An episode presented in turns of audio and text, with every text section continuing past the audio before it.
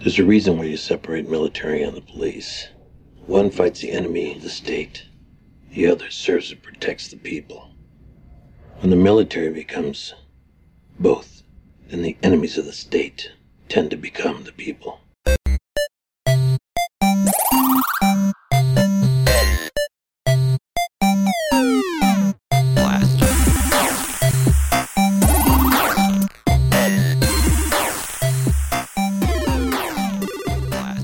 Welcome everybody to the Spawn on Me cast, episode 26. I am your host, Khalif Adams, and I am joined with Cicero Holmes. How you doing, Cicero? I am doing well, sir. Uh, episode 26, lots of stuff going on, lots of stuff to talk about. Uh, we're going to get into it in a second. But before we do, we've got to introduce our, our guest du jour, guest of the week, uh, the the multi-time guest with the mostest, uh, Sharif Jackson of SharifJackson.com and Operation Cubicle. Sharif Jackson, how are you today, sir? What's going on, people? I'm doing really well, y'all. The weekend's here. Gonna get some gaming in, so I look forward to uh, talking with you, gentlemen. Should be fun. I thought that for a hot second you were about to sing Jeanne. I could sing Jeanne. I don't know if this is that kind of podcast. The party's right, and the weekend's here. It's time to right. get down. Let's the party. Mr. Oh, DJ. I could do I, that. I, I or I, could do the Busta school. Rhymes. Do the Busta Rhymes part. I'll pay you. It's a party. Let's get it on tonight. Let's get it on tonight, y'all. so we could do that. Oh, that just, bus a bus. That just yeah, he is he is all the bus right now. He is like Right. two hundred. He's like three hundred forty five pounds of bus right now. yes, yes, yes, yes. Yeah, he's kind of sad right now, but hey, Yeah. he he he dropped some classics, so I guess he could afford to be sad now. No Yes. doubt. What no was doubt. he doing? He's doing like some crazy Toyota commercial. What kind of car commercial he's doing? Oh, I don't even remember the. It was like some kind of SUV where there's like a bunch of white people like rapping Right. in the commercial, and he, It's not a a y'all y'all y'all y'all Yaris. Not one Oh, really? you just did a yar Wow. yar yar Yaris? wow. Wow! I give, I'm you know what though? son. This is what I'll give you. I'll give you at least points because that was I would have never, never thought to pull that out of my bag of puns. I could see it though. I get it. I get it now. There now. you go. I get it now. There you He have his dreads popping out of the moonroof. Right. that would be kind of dope. Oh man. Oh my god. Um, I'm happy we're I'm happy we're getting some laughs. In. It's been a really Right. crazy week. Uh, I'm sure all of you have heard most of the crazy news that's been going on in the world today, uh, especially the stuff that's been going on in Ferguson. Um, has been really uh, difficult to listen to and difficult to absorb. And seeing people, you know, kind of held hostage in their own neighborhood has not been amazing. Um, so we want to kind of, you know, give give a quick shout out to those folks and, and hope that they're doing okay. It seems like things are calming down now with the, the transfer of power from one uh, grouping of police officers to the highway police. Uh, but it seems also like there are some new elements of this story that are kind of kind of kind of shady that have come out of late as well. Right. Uh, so we Yep. so we want to we want to make sure that we we give our good vibes to everybody out there who's been paying attention to the story, uh, people who have been marching, people who have been rallying, people who have been in those neighborhoods affected. Uh, we hope that you're still safe, uh, and we hope that you guys are fighting a good fight, and we're here to support you in any way that we can. Um, how have you guys been? You guys have been okay uh, with all this craziness that's been going on. Reef. No, man, it's been tough, man. This has been a really hard week for me. Um, I've been pretty unproductive at work. Um, it's been really stressful because I don't feel like I can really talk to people at work about Mhm. it. Um, kind of just been doing a lot of tweeting. Um, I went to one of the uh, National Moment of Silence um, visuals that was organized by like Feminista Jones. I went to the one in Milwaukee last night. Um, and you know, kind of connected with people in the community about that. But yeah, it's just been tough, man. Like, you know, just being a black man, you know, it's just you just constantly get reminded that you are always a suspect, no matter what you did, what you're doing, where you're walking. It's just always a situation. So it's definitely been a very stark reminder of that. It's been a very, very tough week. Yeah, absolutely. See, Yeah, yeah. I, I you know, I, I didn't get a chance to go down to the NMOS uh, down in Chicago yesterday. Um, but you know, the, the, the, one of the things that when you live in a, a mostly white suburb of Chicago, which, you know, has, has its own, uh, race issues that it's dealing with and, and, um, levels of tragedy, um, regularly, happen here in Chicago uh, when it when it comes to people of color, uh, specifically black males. Um, you know, I, I, constantly am hyper vigilant um, when it comes to where I am, who I'm with, what I'm doing, uh, and and and you know, always preparing myself for that eventual case of what I what I have to do, what I have to say in case I get pulled over, just in case. Right. And and you know, and obviously we all do that to some extent. Any any you know any black male that has managed to to uh, navigate the minefield that is you know their late teens and twenties in urban America and and has has survived it, especially without making it into the prison system um, definitely has to do that uh, on on a you know a normal basis.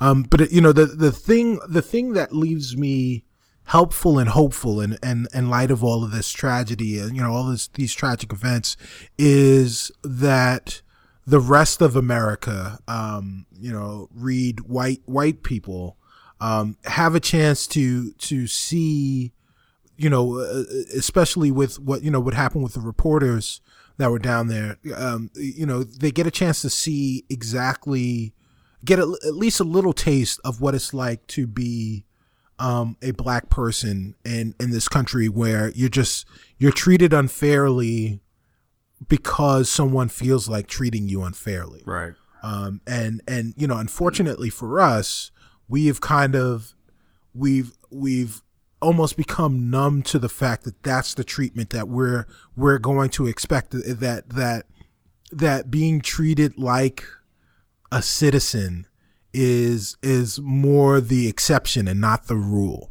uh, yeah. for for for us. And um, you know, so I read a couple of, of really interesting statistics um, over over the course of the last week and ten days or so. Um, one is that a as of 2012 or 2011, a a black man was killed once every 28 hours in this country. Mm-hmm. Um, it's now, I think, as of 2012, it's now up to 36 hours. So it is getting better. Instead of being killed, you know, just over every day, it's every day and a half.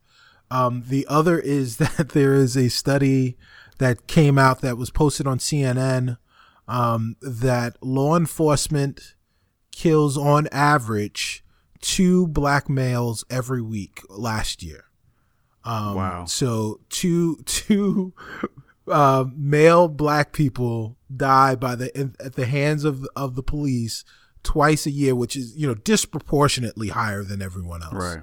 Um, and, and and another another really funny kind of anecdotal story that's not funny um, is that you know, a, a white guy can go into a crowded movie theater and and shoot and kill 20 you know shoot and kill 20 some odd people and live to tell the tale and you know wind up in the back of a squad car and an unarmed black man winds up dead on the street. A dude with a a gun in his in a, in a what was it? What was the crawford story? A, a young black man was in a store and he had a toy gun yeah. in his hand and he was killed right, in right, the store. Right. In well, yeah, and like it was a store that sold toy guns. Toy guns. It wasn't like he just brought a gun into a random place. Right. Right. Right. So he was walking around with merchandise from the store. right. Right.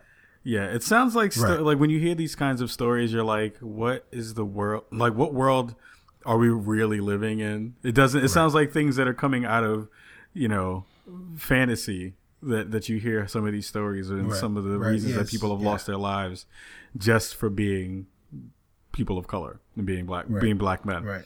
So it's again we want to want to give our, you know, condolences to his family and to all the families of people who are who have lost people unreasonably for no reason at all and and hopefully they're they are grieving and and are healing in some way. Um, Yeah.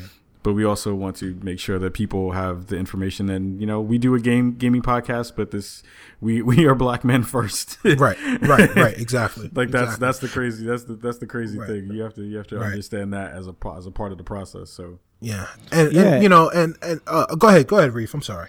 No, I was saying, I mean, it definitely affects us because these people that get killed are gamers, scientists, engineers, Right. Uh, comic book people. Right. Pe- Like there's all di- like there's no f- filter of being profiled if you're black. Like you Right. could be successful, not successful, rich, poor, whatever. So I think it does affect you know all of all all content creators.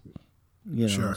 Sure. Yeah, it could be. It, Uh, and that's the crazy thing when you think about it is like when I went to one of those vigils as well, and one of the conversations that was being had was like, you know, one of one of inclusiveness, which I really appreciated, but I also wanted to let people know that as I'm saying these words to you, I, you know, I want people to be on our show. I want I want our show to be a, a diverse uh, uh, audience uh, show, and, and I want people from all creeds to be able to listen to our show. But you do also, I want every people to know, I could be one of those people Yeah. Absolutely. Yeah. at yeah. any time, at any at any moment. at any Absolutely. moment. I can be one of those Yep. stories you hear on the news one night just because Right. I was walking home and a cop decided he didn't that he was upset.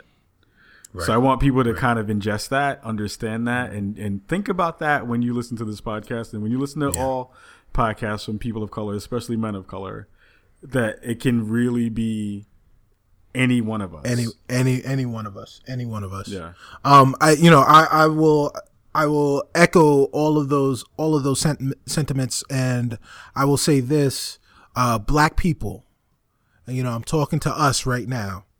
This world star shit, this ignorant trend of celebrating and bathing in the type of ignorance uh, that we have been that's kind of really gotten uh, out of control as of late, it's got to stop. It's got to stop because this is the reason, um, or or at least at least this exacerbates the the uh, or at least justifies people's attitudes towards us. Um, the the reason that f- someone can feel justified in murdering a man in the store because he's carrying around merchandise, um, and the reason that a young man uh, can can can be gun literally gunned down in the street as he's holding his hands up is because we celebrate people punching each other in the face. And anytime something anytime something ridiculously ignorant happens someone's shouting world star we've we've got we've got to stop doing that we've got to start turning around and looking at what we are and who we are and have some culpability and understand that that we are at least partially responsible for how people how people perceive us. Um, so so please think about that as we go further. You know, as we move further away from as the emotion kind of dies down from these events, and and we look at ourselves um, and and examine what we can you know what we can do to be to do and be better. Let's not you know let's not let this opportunity uh, be wasted. Um, So- I would I would add really quickly be, uh, before we start moving on to, to other other stuff. Um, I would I would push back a little bit on that only for yeah, for a hot for as a well. hot second, and that's only because I will say that we as a people don't have the leeway that other people do. Oh no, yeah, we definitely don't. and and I the the example I always give folks is that if Jackass on MTV was was run and and starring Oh, black yeah, of people, course. Of course. it would have never been on television. Of course, of course, of course. but I, course, but, but- but I will say this because I because because to a certain extent I I feel that yes, we do have to start owning our own images and our own music and our own um, visibility in the greater scope of what we are putting out in the world. Right. But I will say that to a certain extent, even if that's the case, it doesn't matter because if people right now feel that you're a threat, you could have been in a, you could have been in a suit and you would have still been a threat. You could have been Right. in any form. of you could have, you course. could have. That's the thing is like we've seen it Of time course. and time again where people have been in normal, not quote unquote normal, but in in in non, uh, I, I guess stereotypical wear or stereotypical Right. attitudes or or, or Absolutely. and still have been gunned down. Reef, Reef, I'll let you I'll let you jump in on that really quick. No, I was just gonna say that this type of targeted violence has existed way before World Star. Right. Sure, sure, so sure. uh, while World Star is definitely a problem, it's not the core issue. Oh no no no not at all not at all not at all and that's yes. you know I I- you know and if if anyone was listening to what I had to say and perceived that to be the case that is not what I'm saying at all and you know one of the what I guess a kind of a, an uh analogous to what I'm saying is the the like um I have said this about uh, our president uh, many times in the past. The reason that uh, Barack Obama became the president of the United States is because he had to run the greatest campaign, the most perfect campaign that anyone's ever run in the history of American politics. And he understood that he didn't have the leeway. He wasn't going to be given the leeway that most candidates have. Right. He had to he had to be scandal free. He had to be squeaky clean. And that's, you know, I mean that's the thing that we have to understand as as as young black professional men, you, you know, the three of us here on the show and and and those of us that are listening um, I, I'm I'm sure you've heard those comments from your you know from your parents as you were, as you were growing up that you have to be twice as fast, as smart as you know as you know, twice as everything as the other guy just to get to the same place Yes. um, we we we we all have to understand that we you know it's it's we don't get a fair shake Right. And because we don't get a fair shake we always have to be cognizant of if you get caught slipping you know it's not fair that you you know that you weren't able to do the same thing that billy was able to do. I agree but you let yourself get caught slipping.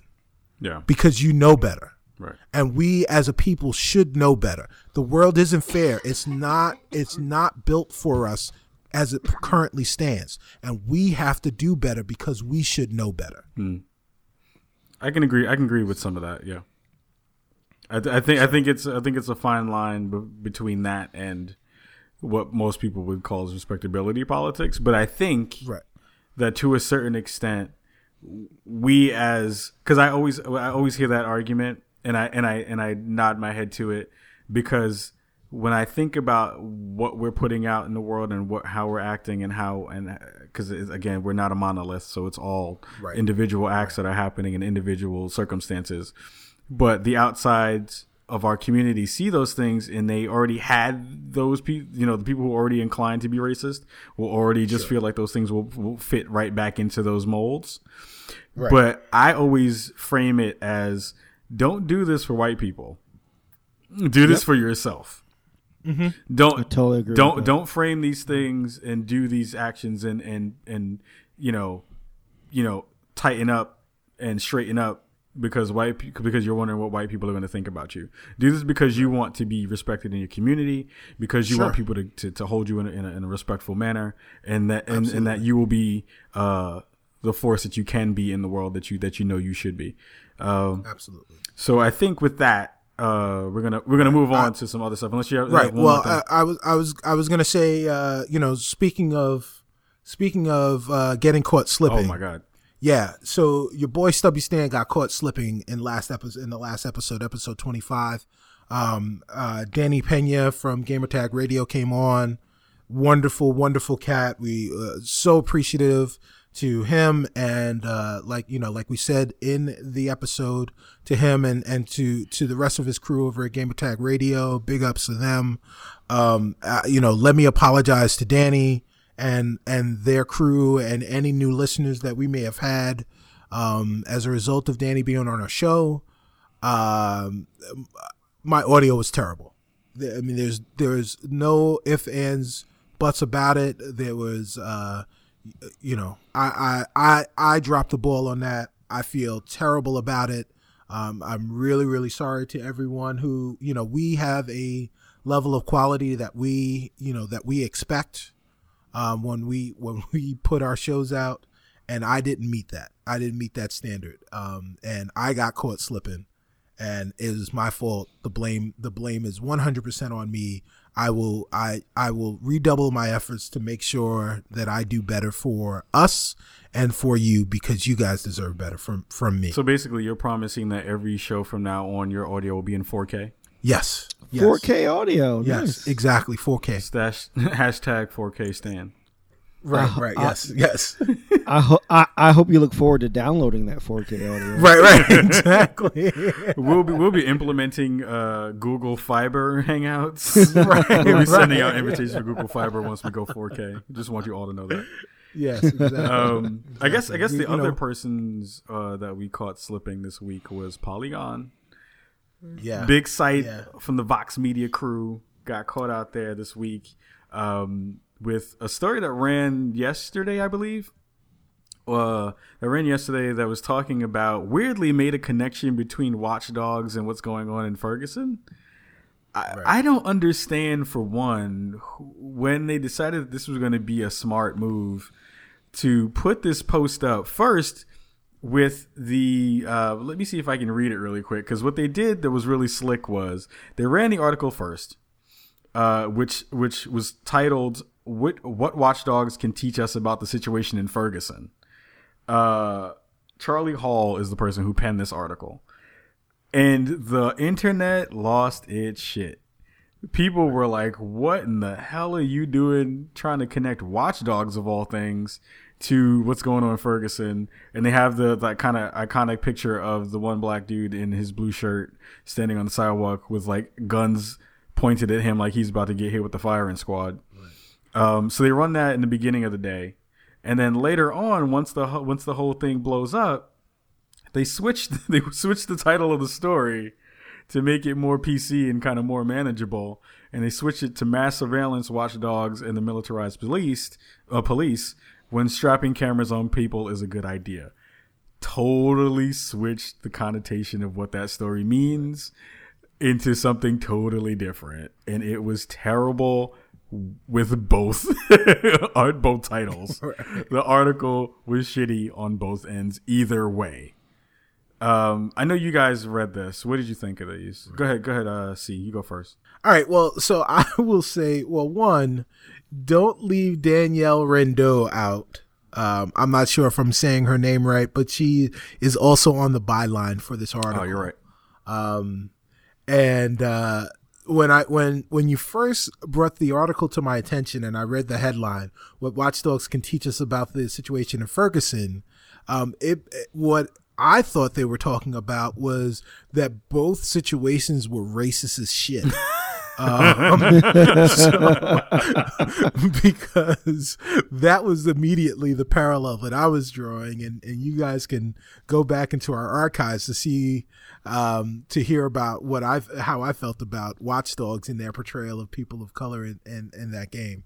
Um, actually, I think the three of us talked about it on on uh, on on the same show. Yes, we Yes, do. we did. So, um, so yeah, so the the article itself was was really weird. Um, there was th- there was a the loosest of connections at best.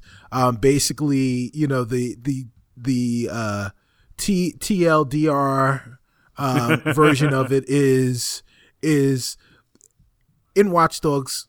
There are cops with cameras, and in Ferguson, cops had cameras. So They, oh, they, I they, they mean- didn't have cameras.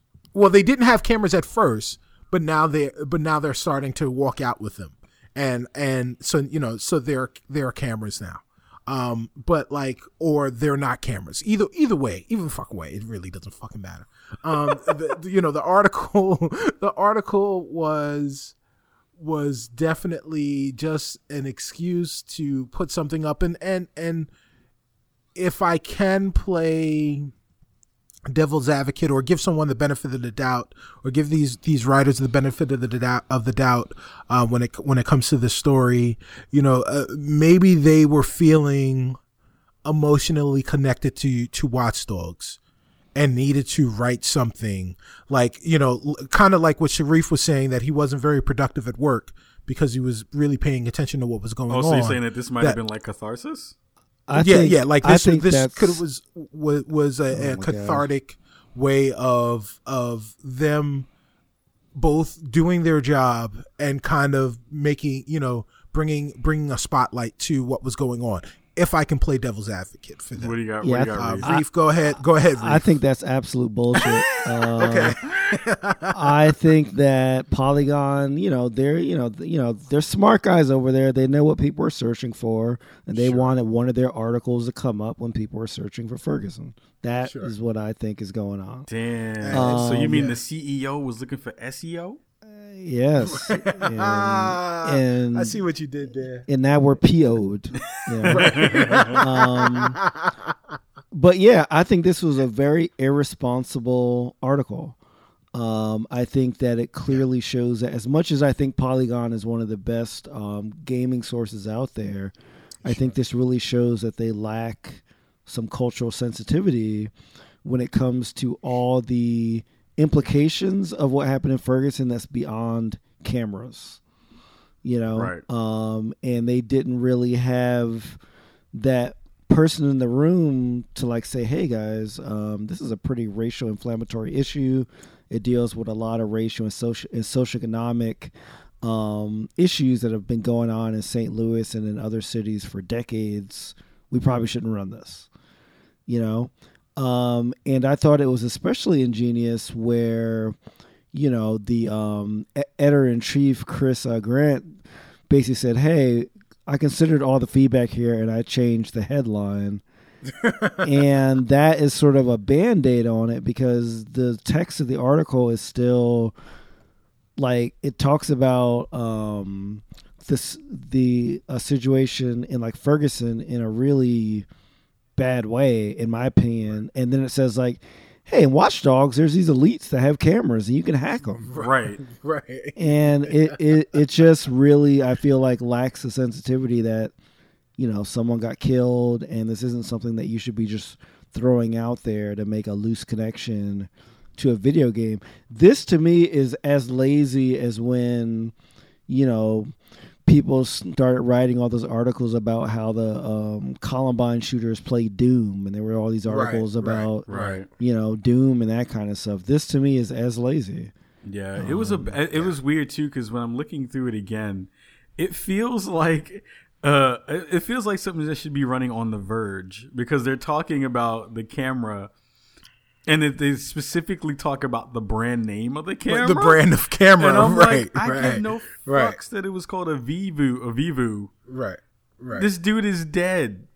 People Right, are in their right. in their neighborhoods with people who have SWAT team tactics rolling up on them with huge ass M4s and Snipers. M16s right. with sniper rifles, and you're talking about Watchdogs, Right. a game that was bad, Right. A bad game that had some surveillance aspects to it. Are you serious? It, and it was like, where where is the one black person who was in there in that room, if there is one, who was like, hey Well, I don't think there is one at Polygon. I don't think so either. Hey guys, Right. this may not be the dopest thing to run right now, especially if you're going to run it like this shittily.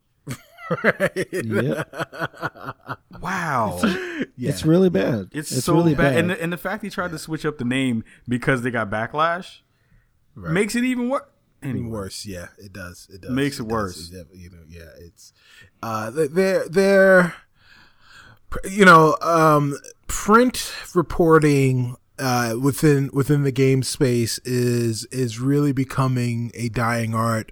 Um, a a story that we we haven't reported on, but our friends over at Is- Isometric, shout out to you guys. You're doing a great job. Um, had talked about it a couple of weeks ago that GameSpot has laid off about half of their staff writers. Um, and you know, part of it is because even as the number two gaming website in the world, there aren't enough people um, reading their articles, clicking on and reading their articles. Um, but people are looking at videos. Um, so, so uh, yeah, clickbait is is you know is clickbait season in and the games journalist area in journalism uh, section, and you know obviously Polygon got caught in the cookie jar. I mean, it's oh, it's craziness. I, you know, honestly, we were we're, we're gonna we have another story that kind of talks about the, the the the weaponry that we're seeing out in the world of of both gaming and now the real world uh, being kind of tied together. But I think when we talk about clickbait, I think you need to talk about. I think you need to talk about our, our friends over at N4G. Um, um yes. who, who, who, have been giving us some some some problems lately. So so if you so I know you had some some stuff. We talked about this offline, and we were like. Yeah. Yo, tell them, tell them how you feel, son. It's like one of those like right. get off, get off your chest. Yeah. Like if we, if this was Boys in the Hood, you would have came in the house and then you would have been crying and then flailing your yep. arms around. Yep, punching, punching little kids in the face. You, you, you would have you would have been pulling the Cuba Gooding right now, and you'd have been like, "What the what the what the yo yo what the what the, what the hell?" So so so if you wanna if you wanna expand and expound upon what, what what's so, on your heart. Go ahead. So yeah, so uh, as you as you guys uh, may or may not have known, um, as as you're listening to this last week was Gamescom. Um, and there was a, you know, there's a lot of news that came out of Gamescom and, and, you know, we'll talk about it later in the show. Um, but, uh, y- your boy Stubby Stan was, you know, a little bit busy and, uh, wrote a few articles and put them up and, and, uh, you know, what, what our process is after we put up a, an article on the site. We uh, we throw it on to N4G, which stands for News for Gamers. It's an aggregate aggregate site that allows the smaller sites such as ourselves um, to to get some visibility, to gain some visibility, because everyone kind of goes there and sees, you know, and gets gets a chance to see what the news is of the day. Um, and you know we've we've mentioned N4G in the past on on the show.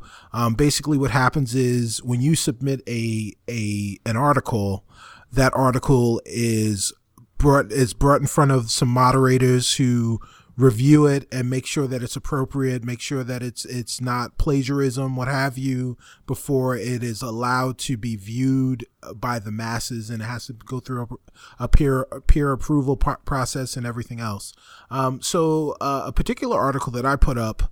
Um, had to do with the eight minute gameplay footage that was shown for uh, Remedy Games' brand new Xbox One exclusive Quantum Break um, which they showed at Gamescom and showed uh, specifically at the uh, Microsoft press conference, the Xbox press conference at Gamescom this this last week. And um, basically, what I said was it looked beautiful, but they spent a lot of time pressing the what I call the gimmick button, uh, which you know, and their gimmick is the freeze time. Um, and um, and you know, I don't know if if that really seemed compelling to me, but I'm you know I'm willing to give them the benefit of the doubt because they made Alan Wake. Alan Wake was dope, and you know as the as time goes on, maybe we'll find out more information, and maybe I'll feel better about the game. Um, it was submitted, and moderator Nick Seltzer, Nick Setzer one, that is N I C K wow S E T Z E R number numeral one can suck a dick. Oh my goodness! Um, because because he as a moderator told me that you know and, and basically the moderators come back and they say well listen you know there's there's bad editing this is you know this is our format this is our rules of style and if you're violating our rules of style here's what you need to do. You know i'm gonna flag it. You gotta fix it. Go back and and you know and sometimes that's frustrating and it's frustrating for us and we've had some some issues that are offline and we're gonna deal with those separately. Um but uh, nonetheless like you understand like this is what you gotta do whatever. Um but you know they'll flag it they'll say something and then you go back and you fix it. Well nick setzer uh one that's n-i-c-k-s-e-t-z-e-r 1 uh, decided that he wanted to flag my article with quote lame End of quote. That was, as a moderator, what he decided to uh, write on my article. Um, so, so it got flagged for being lame, um, which I responded. I responded to like, you know, how how is your opinion on the the article a proper way to moderate anything? Um, while also he decided to comment on the article, and he was flagged by another moderator as being a troll.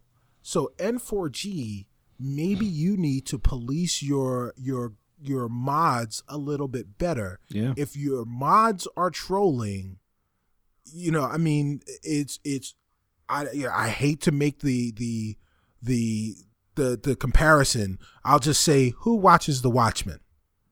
If if your if your moderators, the people that are responsible for keeping the peace, are eh, you know exacerbating issues, how are we supposed to feel confident as you know as people you know users purveyors of your service how are we going to feel how are we supposed to feel confident that we're going to be able to use it um reliably And mind you, this is not a re- this isn't just like I know because I can hear people already on the internet.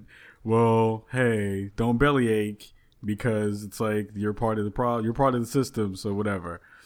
I I will say this, and you'll and you'll hear my words in the in the upcoming days on this on this uh, in written form. But for a small site such as ours, in a world in which Polygon In a in a world. world in which Polygon, IGN, GameSpot, GameSpot. GameSpot, and all these bigger conglomerates who are basically not I wouldn't call them gatekeepers because they are they have free to do whatever they need to do. But in a world then in which we are a little bit late in trying to get people to see our stuff, absolutely every click, every view, every share helps. It is mm-hmm. extremely important that if you have a story or you have some information, you guys saw how big the freaking Halo stuff blew up on our site. If you have the opportunity to get some stuff out there, it needs to be able to be put up in a place ti- that's that's timely, and also if you're going to moderate the stuff, moderate it fairly. That's all we ask. Is like, look, if you're going to mod stuff, don't be a dick because you are because N4G is a gatekeeper. The other the other sites are not. N4G is absolutely a gatekeeper, and I've seen it for the past couple of years where people have gotten some favoritism towards stuff. I've seen things that have gotten flagged on our stuff that did not get flagged in on other sites that they've been doing the same same exact thing. Um, again, we'll talk about this more during during the week. I'll, I have a post that's kind of I'm, I'm trying to figure out how I want to write it and, and put it up in a responsible way because I I am not a troll, and I want to be able to have a conversation about how N4G can be better and how they can actually help smaller sites and not just filter things towards bigger sites like they have been doing. So Um, yeah, well, uh, so I will also say, having said all of that, the, the, the, the aftermath, the epilogue of all of that is that the, the, um, the article was approved. Um, there were Oh. some edits that I needed to make. The article was approved. Okay. Um, it, it did reasonably well on N4G. Um, there was lots as you know, as I kind of expected. You know, I don't necessarily, I don't write anything thinking, oh man, people are going to really, it, this is really going to resonate with people. Um, but it, it definitely was provocative enough that people commented on it and they looked at it and, and, uh, both on N4G and, and on our site. Um, and I was, uh, I'm very, very appreciative to all of you, to all of you, um, except for Nick Setzer one. um, he can, you know, He he can eat he it. can go somewhere. he can eat one. Right. Um, but but I was appreciative to all of you, even even those of you who dissented, because I mean that's the point. Um, I will I will uh, call out someone on our site that was in the comments, Spidey Nut seventy one. Um, I appreciated the dialogue between you and I. I will still say that there is there um that that I think that some of your comments were a little misguided. Um, but I appreciate that you that you were willing to engage me, and that's you know that's what it's all about. Um, uh, in in the form of trolling, I will now call out the Inner Circle podcast No, and no. Say oh, yeah, that that, that is the TIC podcast. Yeah. Yes um the inner circle podcast and say that as as um as fellow podcasters as fellow people of color as as fellow people in in this industry and you know even as individ you know as independents within this industry um i would appreciate um while while i thought the the feedback of horrible article with ellipsis and a period because an ellipsis is only three periods. There was a fourth one added. Um, so the best thing I've heard um, all month. so so you know i will say that that's not constructive feedback. And then when i asked for constructive feedback you didn't give it to me. Um i i did the the um i went through the trouble of actually taking a listen or checking following you guys and going to your youtube channel where you host your your podcasts and i think i left you some positive um feedback or not even positive but but uh you know constructive feedback. So, um, uh, Kahlief and I have this new thing. There's a new thing coming out of uh, Spawn on Me. We're going to be leaving constructive shade. So you've got some hashtag constructive shade. Um, the Inner Circle podcast. You can go ahead and take a look at it. Stubby stand out. What, damn, you just mic drop. wow. You just That's a lot of shade. That was a lot of shade. The the thing the, the- here's my here's the one thing that I will add because I do I do again feel like the the beauty of our show is the fact that usually we are really positive. Right. But I would I would ask folks that you know we are still learning, right? Right. We are we are Right. still and, and as the, the inner circle uh, inner circle uh, uh, podcast is going to fig- figure this and find this out is like look we're all learning we're all going through the, the the not the motions but we're all going through the the gauntlet of trying to get people to to to be an audience and to to have people look at your stuff and if you do post uh, criticism to people's posts and articles and not expect people to respond back to you you should try to leave constructive criticism Yes. if Right. constructive criticism makes everyone better constructive criticism lets people know where they're where they're lacking uh, constructive shade is just funny Right. right. and if you don't leave constructive criticism you will just get constructive shade in return yeah, that is. There you go. Ha- There you go. hashtag constructive shade Constructive shade. Yep. Ooh, lordy, that was a crazy beginning of the show. Uh, Yeah, no. damn, Man, guys, it's so good to be back. you guys are angry. I don't know, man. It's a lot of pent up frustration right now. A lot of pent up Yeah, frustration. man. It's crazy. Yeah, well, you know, listen, you know, that's that's that's our way of uh, you know, we don't have any picket signs out here. But you know, we're there's, you know, uh, a lot of us uh, we're raising our fists. That was me raising my fist. you right raised there. both fists that had like Yes, sir. had like iron. Yes, sir. You had like Yes, sir. iron knuckles on. Yeah. Come see Brass me. knuckles and things on it. Come see me. I don't Oh, hide. good. Oh, damn. See, see, can't take you nowhere. I know, But the right? only way that we can calm down people who had brass knuckles is if you militarize the police, and that was done Right. in Oh my goodness. right. I'm battle. ignore that. Yeah, I know. I'm sorry. That was. Wait, wait, wait. Are, are there soon. are there brass knuckles in Battlefield Hardline? I don't remember. Ac- That's- you know what? Wait a minute. I think there are actually. Uh, I, you in know the what? beta, I think there were. That- Yes. because that might interest me in the game. Oh, see. Oh, brass wait a minute. You you just kind of gave me shade, and now you're like, oh, if it's in the game, it's great. It's in the game. That's game. fucked up. If I can melee with brass knuckles, okay. That's messed All up. right. Anyway, Oh. So Don't they have like stun? There's like some stun. there's a stun gun. There's a stun Something, gun, yeah. and I think there actually were brass knuckles. I may be wrong. I remember there being something on your hands that you can put on your hands in the beta, but Mm. that could have just been fingerless gloves. Anyway, I think it's like a four finger ring with like reef on it. and You could just melee. Oh, there you go. too. Not love and hate. Nah, reef melee. Oh. with that That's- joint. oh, reefer. Anyway, um, so an interesting thing popped up on my timeline uh, this week. Uh, Patrick Klepek uh, from Giant Bomb, who we've mentioned numerous times on the show. Yes. Right, and we we're not talking to him live, which is we need to change that, Yeah, Patrick. we need to figure that out. Anyway, um, he had an interesting tweet uh, because you know everything with Ferguson has been going on in the past week, um, and EA's Battlefield Hardline put out during this week. I think the first day of day of Gamescom, um, put out a new trailer that basically had lots of imagery of uh, militarized police officers in their games, which is is and was a part of their whole process from the beginning. It wasn't like they just did this because of this incident that is that that, that happened. Uh, this was already a part of not only just their game, but most games that you've seen in the past five to six years of more militarized police, high COD advanced warfare. Um, so his tweet read, "I suspect the hard, the Battlefield Hardline developers might be getting some uncomfortable questions at Gamescom soon." And that was really interesting to me. I thought that that was a very interesting observation. Is one EA is making this game. Um, everything to a certain extent is a commentary on real life in the games that we play, uh, except except Right. for the ones that are like super high fantasy and things like that.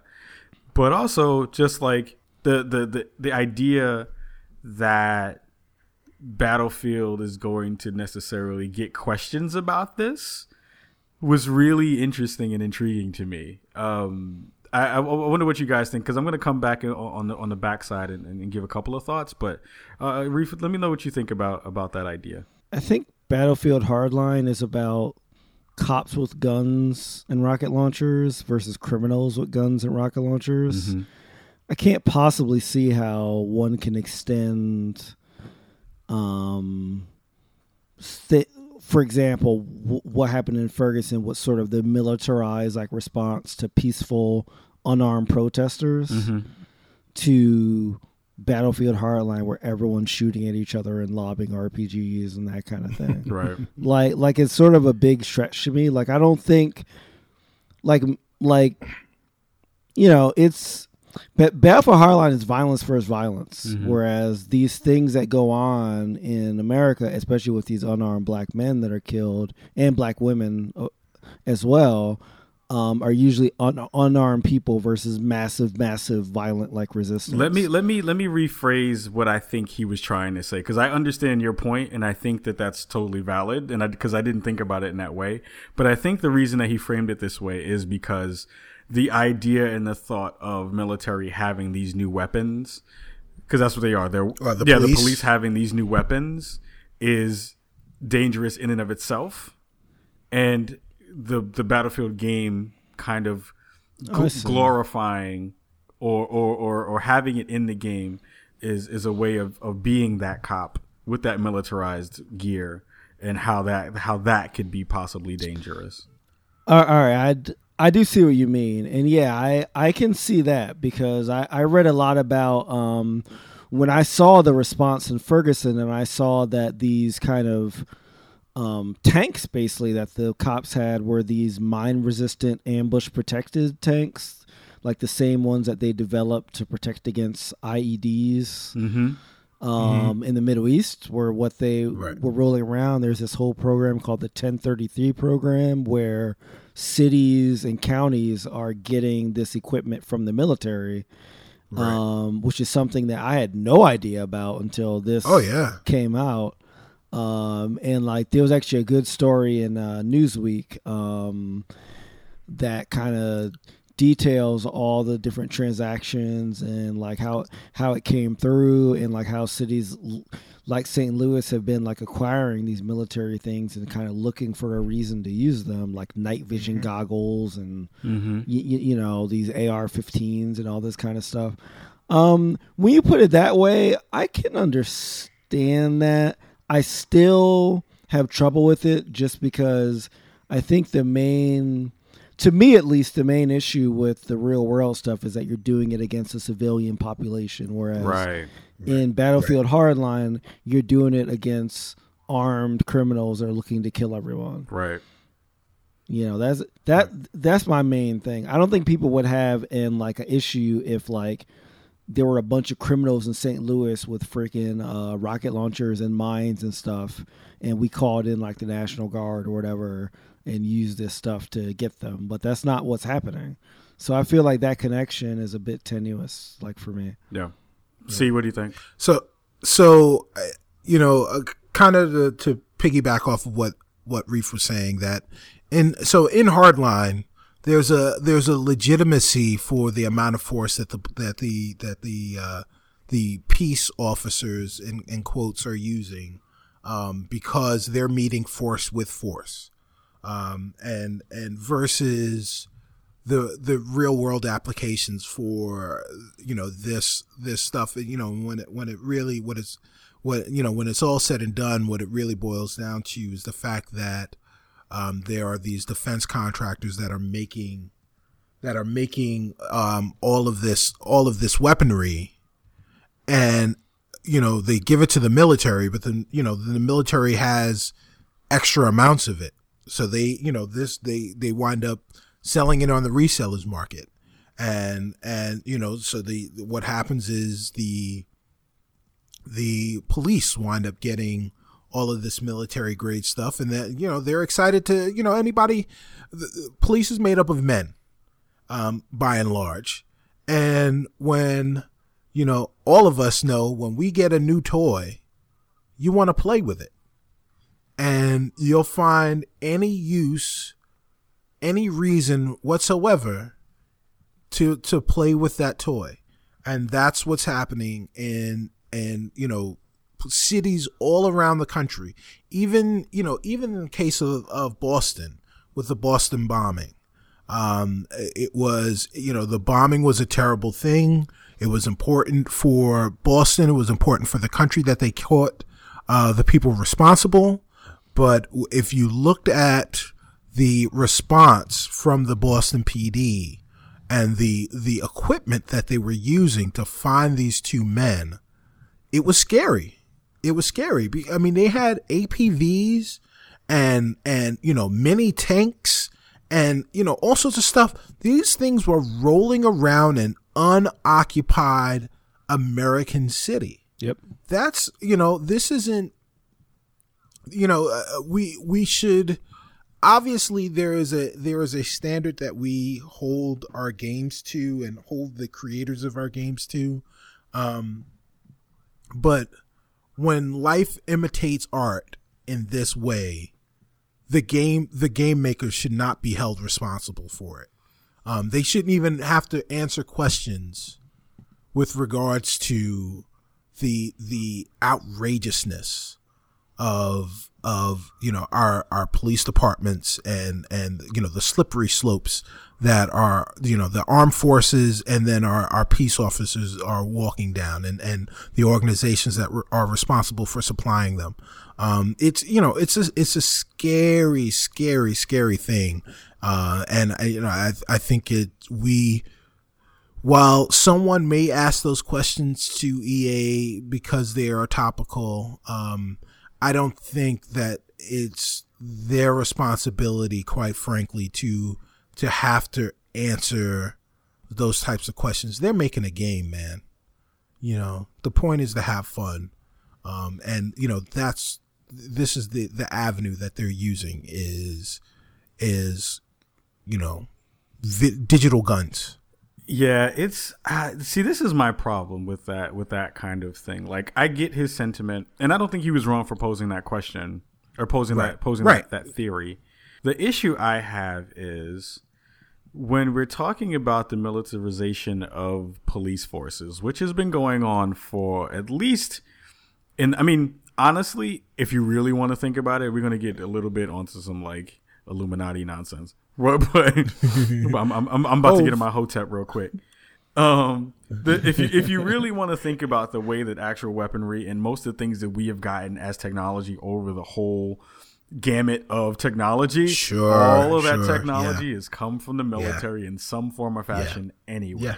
The things that are consumer products are consumer products because of R and D, and some of that R and D have gotten bits and pieces from the military. That's one aspect. Two, if you're going to talk about the militarization of the police forces in a real way, I'm way less worried about the weapons that these policemen have. Because this is the thing. We as citizens, no matter how many guns you have with in, in your basement, in your in your in your time capsule that you will be in when the, the zombie and Negro apocalypse happens, right no matter how much The stuff, Negro apocalypse. the Negro apocalypse happens, and you're in your basement with your with your freaking MREs and your ramen, Right. and you're gonna fight and you're gonna fight the insurrection and be the uber patriot that you are. And This is and this th- is like a telltale game. and yes, right and then you come out of your capsule and die first because you stepped on a rusty nail.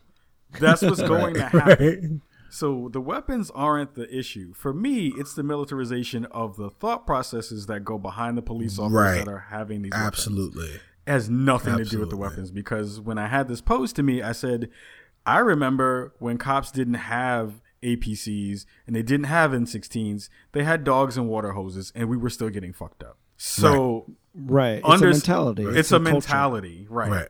It's the it's the cop mentality, which many times has some very fundamentally racist prop propositions that go behind that underlying theorem Absolutely. is the issue. So talking to the to the EA folks about what's going on in Battlefield is nice, but in the grand scheme, I will still get shot for for not complying. That, Right. does, that has nothing to do with the game. And having Yeah. that in the game changes nothing. It's the way hip hop has been pushed out forever, where hip hop music is a reflection of the world around us.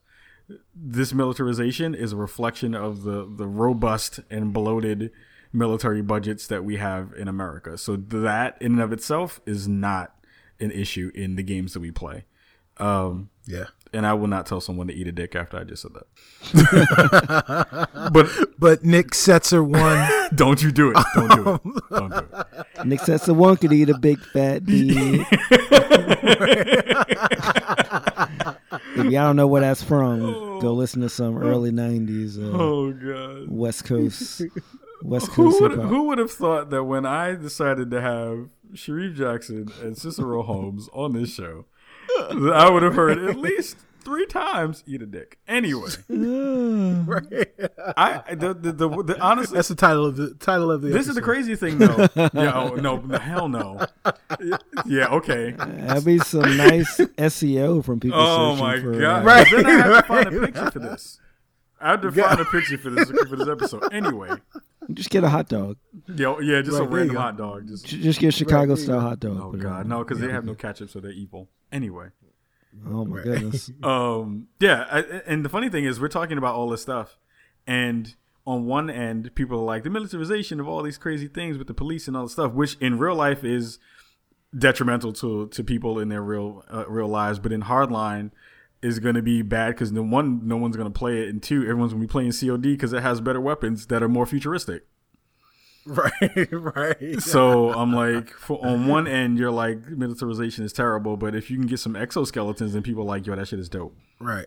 So so you know, Right. people talk out of one side of their mouths and then out of the other side they want mm-hmm. what they want. So there are some good articles though about um, people's feelings about uh, the militarization uh, in, in video games and how that kind of makes them feel gross. I did really uh, read a good article, although I, th- I thought that it was like a little bit biased, but i in the in the grand scheme, I think it was a, a pretty nuanced discussion about how this one um, um, young lady felt uh, at the E3 conference uh, when she saw the first Battlefield Hardline uh, trailer, and I thought that was it was pretty good. I'll, I'll see if I can find it and link it in the show notes.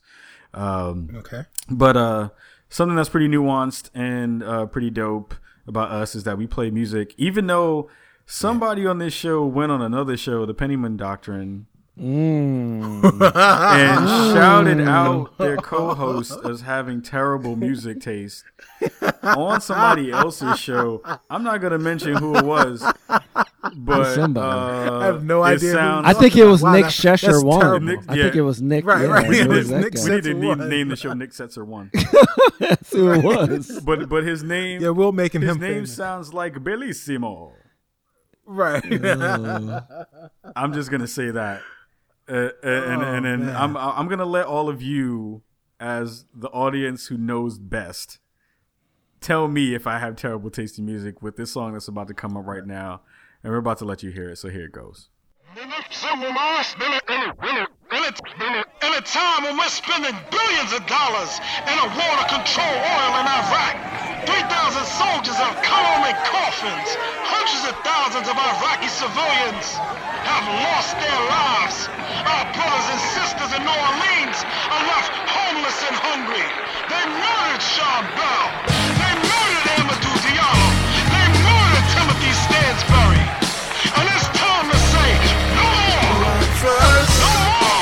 No more! No more! No more! I got so much trouble on my mind, refuse to lose. Here's your ticket. Uh, here to drummer get wicked. The crew to you to push the back, the black attack. So I sat and chapped and slapped the Mac. Now ready to mic it. Hear my favoritism. Never be a brother like me, go Solo. Laser Anastasia Major. Ways to blaze your brain and train ya. The way I'm living, forgiving what I'm giving up. X on the flex, hear me now.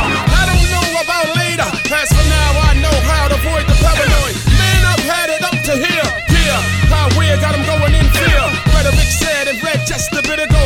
Not quitting the sign of hard rhymer. Work to keep from getting jerk changes some ways. So way back in the better days, raw, metaphysically bold. Never follow question what I am. God knows. uh, Cause it's coming from the heart. What I got, better get some. Hustler of culture. Stick bitten, been spit in the face. But the rhymes keep fitting, respect's been given. How'd you living? Now I can't protect the pad off the defect. Check the record of reckon, international wreck. Played off with some intellect, made the call, took the fall, broke the laws. Not my fault that they falling off. Known as fair square throughout my years. So I growl at the living file. Black to the bone, my home your home. So welcome to the Terror Dome. Come on down. Get it, get it, get it. Come on down. You get it, get it, get it, get it. Get down.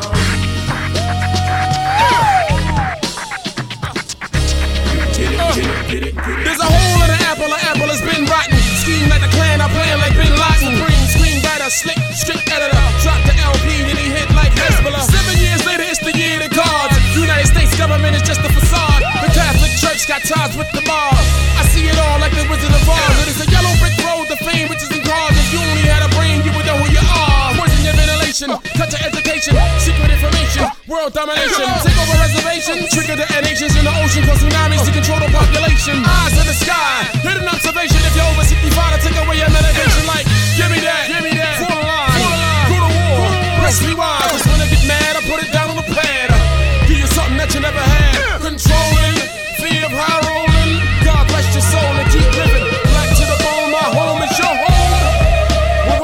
welcome to the Terror Dome. All right, everybody, we are back from our music break. Thank you so much for rocking with us. This is episode 26 of the Spawn on Me podcast. The joint that you just heard was from from what my boy uh, Phase One out in the Bronx would say, Pharaoh Manchichi. Pharaoh Manchichi. uh, welcome to the Terror Dome. Oh my God, I love that song. I think it's extremely fitting. What? Yeah, I, I was just gonna say it is a remake from Public Enemy, Roosevelt's own Public Enemy. Public, Chuck D. pu- public enemy, public enema, Yeah. public enemy. Yeah, Public Public Enema from Roosevelt, Long Island. The Velt representing what's good. My people in the Velt. What's up? And it's a song that I never thought anyone would be able to remake because the original song is so it's so Exactly, public enemy. exactly. Like, it's so like it's so bomb Mhm. squad. Like a mi- a million samples, just chaos. Just so like when I first heard Monk was remaking it, I love Monk, but I was Mhm. like, man, I don't know, man. But but he added his own flavor to it, and it's it's Yeah, it's I dope. think I think, I think he totally brought it back from from. Yeah, it it was it it it, it was much better than uh Diddy's Public Enemy Wow. number gosh. one. Oh, gosh. Or or Uh, Diddy's It's uh, um, Jimmy remake. Oh my god, Which was God, yeah. Pharrell. Also Neptunes. yeah, also the the uh Public Enemy the remake where he rapped it in Spanish. Wait, who, what? Oh my God. Oh, So like he had a version of Public Enemy. he he had a remix of his remake for Public Enemy number one, where he rapped the whole song in Spanish. Wait, did he? The video was him. did he? Oh, yes. And and the video was uh, him dur- during like the Puerto Rican Day. Oh, wait a minute! I do remember this now. It was. All I remember was the video because I love the Puerto Rican Day Parade. yes, sir. Yes, It was. sir. hor- I, I like the parade as well, but I guarantee you they were not Puerto Ricans blasting a Diddy version of Public Enemy Number One. also correct. Uh, Oh, Yeah. Um, can can can we can we have a rhyme right segment for just one second? go ahead, do what you got to Um, all right. So, I, first off, um, I know Reef that you gotta, you know, you gotta take care of your rhyme rights and stuff like that. I would love to guest on the Rhyme Right Show to talk hip hop with you. on that particular sh- that particular whatever the particular song is of that day. So I just want to put that out there. And let you let that marinate. Can I have a request too, really quick? Yeah. Can I do a rhyme right after his rhyme right that tells everybody how shitty his taste in music is? I mean, you could you could go you could go for that. You could go for that, but nobody would believe you because my shit is dope, son. My shit is fire. Uh, Yeah. no, I'm, I'm, I'm, I mean, Cicero. He's he's from the Velt. Like he probably knows what uh WBAU Right. is. Yes, sir. And all the ear- early, early, uh, early, you know what I'm saying? All the, all the, all the All that early stuff that uh, Public Enemy did. So yeah, so yeah, I would, I, I would be honored. Oh man, you wow, know, so honored. we'll make it happen. You know what? I hate both of you. Stop all this love fest So- shit. So, all right. So now here's another here's another like legitimate hip hop question that I have that's topical. So, is the young man from Queens named Pharoahe Monk or Pharoahe Monch? I always said Okay. monk, but but like I've heard it both ways, even Right. in his songs. So I don't even know what Okay. it's supposed to be. But I've Okay, always well, listen, hey Pharaoh, if you're listening to the show, thank you. Um, and if you are, or if anybody who listens to the show knows him, have him tweet back at us at uh, at Spawn on Me, and let us know what the correct pronunciation of his name is. I want to. I want to see him curious. tweet Yeah. that out phonetically. Yes, That would be awesome. yes, that'd be dope. with do it. with all proof, all proofreading marks and all that. That would be great. All right, all all citizens of Chicago, this is this is what you've got to do. Mic check, mic check. Um, that's what you that's what you need to do. Oh man. So, bam. So how do you pronounce Genesis? Is it Genesis or G- Genesis or is it? It's, it's Jen, Jenny, because the SIS is silent, so it's just Jenny. it's it's what Nintendo don't. wow, that commercial was the best back in the day. That It was. That was like the original shots fired back in the day. Yes. Oh my Yes. god. So Yeah. so the Genesis. Go ahead. I'm sorry. no, I was saying my favorite. Um, it's not the Genesis, but my favorite Sega commercial was with the Game Gear when the dude like was playing the Game Boy and had to like bash himself in the head so you could see color. Yes. Oh wow. because I remember. Yes. Those were the dope Sega. Yeah, those are the yeah the crazy Sega screen yeah, that one. yeah, that's that's when Sega did not give No. a shit. They were like, "We are the young guys out here trying to take some market They did not. Yeah, they were screaming at you and all that. Buy our crap. Yep. Buy our crap. Now, now, because we can remember all of those things as vividly as we can, what that says is we're not the young guys. We are the old guys. And in fact, uh, today, as we're recording, normally we record on Thursday. Uh, today is Friday, August 14th. And 25 years ago today, uh, or is today August 15th? I'm not sure anymore. Look at that. You messed up your whole. All thing. right, I messed up everything. So, Someday Unbelievable. between the sixth and fifteenth, right. So Sega actually, came out with a today, console. Straight today is August 15th. Yesterday, when we were supposed to record, was August 14th. That was the 25th anniversary of the release of the Sega Genesis in the United States. Twenty-five years ago, a woman named Billy Adams, who was my grandma, took me to a store called Toys R Us and bought me the most wonderful console on the planet, a Sega Genesis. Twenty-five years ago. Amazing. Look at that. Oh, so you had one at launch? I had one at launch, son. Say Really? word. Wow. So, so like you, so like you had like Altered Beast like packed in with yours. I had Nice. Altered Beast day one. I was like, because I I was an arcade kid because I luckily had an arcade around my around my way. Uh, shout out to the Q Lounge in the Bronx. Uh, Oh, word. yeah, so shout out to that. So they so they we had an actual arcade um, um Altered Beast machine in the spot. So it, time out, time out, time out. Hold on, hold on a second. Q Lounge, that was on 233rd, wasn't it? two two uh, Gun Hill and two sixteenth. 216th. Okay. Laco- well, Laconia and two sixteenth. Anyway, Right, right, right. Yeah. every everybody yeah, yeah. for our for our folks in who are in Uzbekistan, they're like, we give no fucks about Laconia. right. I also don't feel like arcade should be. It was a pool Q hall. It was a It pool a hall. pool Like that just does Yeah. not. It was a pool sound- hall. Oh, so it wasn't like a, a no, it was a pool proper. hall, and it was With the games. first time I got into a fight. Was actually at the Q line. Oh my god! I hope it was over. it was over Mortal Kombat. Mor- it was over Mortal Oh Kombat three, and I got into a fight because I put my quarter on the machine first, and this big dude who was like six two, who uh did not like the fact that I was on the machine because I was busting people's asses, and he wanted to take me off, and I beat him, and he wanted to he wanted to like physically punch me. Because what I did was I had like beaten so many people that I was like I needed to go home. So usually if you go home, you just give up your spot on the machine. And he was like, Yeah. "Yo, come the fuck back here, yo, you're gonna you're gonna disrespect me. You're gonna disrespect me. I'm just gonna leave the fucking machine." And I was like, "Yo, I have to go home. I gotta, I gotta go, go home. home. Yeah. My mother will beat me up way worse than you'll beat me up." So, so I left the machine. I left my Mm, quarter on the was like- machine and bounced out because I had like a, another one just in case I lost. So anyway, I had that fight. But Altered Beast was dope because you could hear the rise from your grave from wherever you were in the arcade.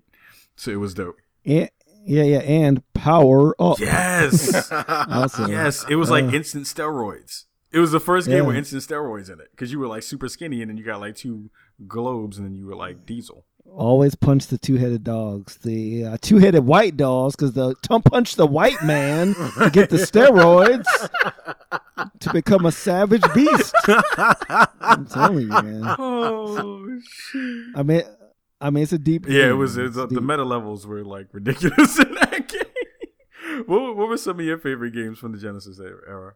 Go ahead, uh, see. Oh, okay. For me, all right. Well, um, you you know, so the first thing I'll say about the Genesis is the Genesis seemed like the first console, like it was like the first grown-up console.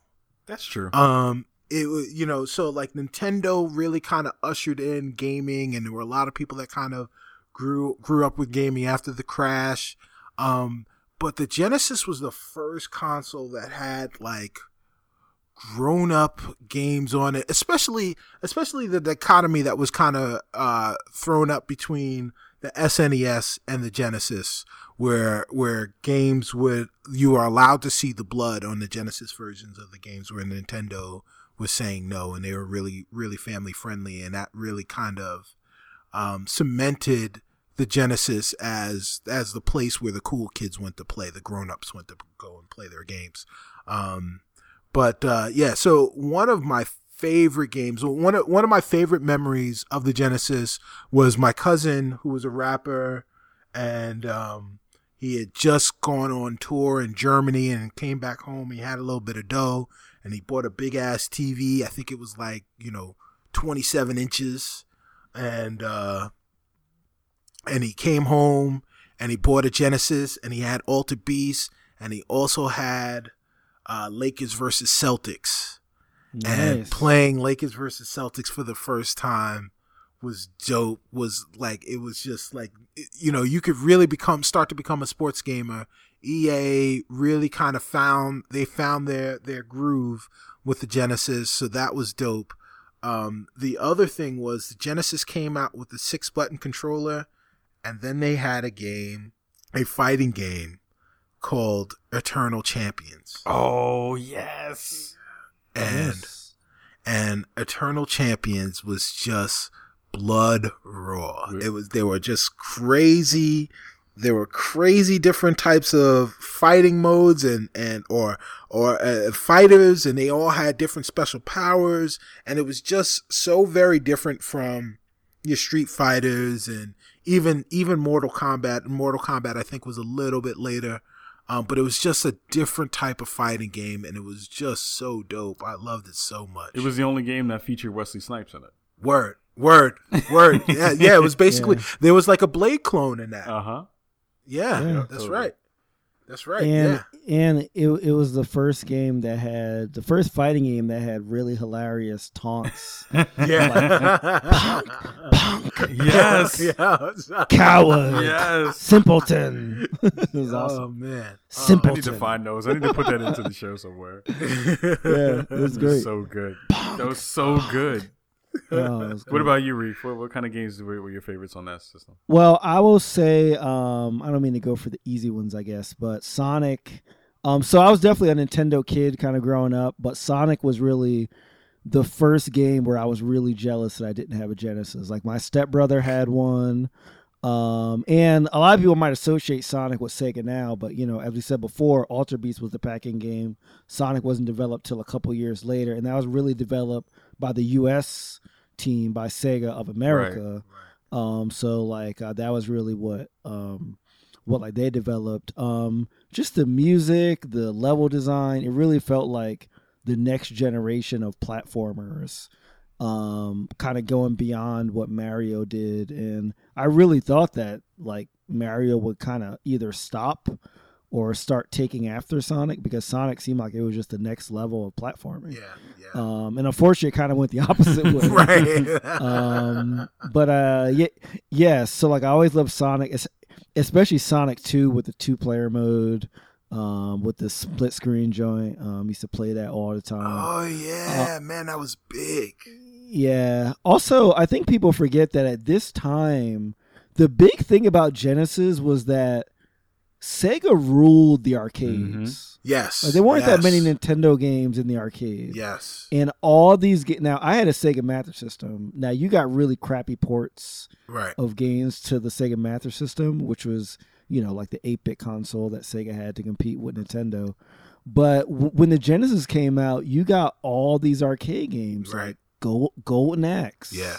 Which wasn't know? arcade perfect, but but it was still but, good. But but at the time, it seemed like it was. Yeah. Like it seemed like it couldn't get any better. Right. You know, and Outrun and Right. Afterburner, Hang and, on. like all the and- yeah. exactly all these like arcade games that like so like that's really what sold the Genesis to a lot of people. Yeah. One of my favorite games though, um, well series I would say, is Streets of Rage. Oh, yeah. yes. Yes. A- and that's mainly now the gameplay is dope but one thing that makes me a huge fan of this is the soundtrack so uh so so uh Yuzo Koshiro um scored a lot of games in this era and he was really sort of to me like the best video game music person ever Be- because he did the entire streets of rage series he did Actraiser for the Super Oh, Nintendo. yeah, okay.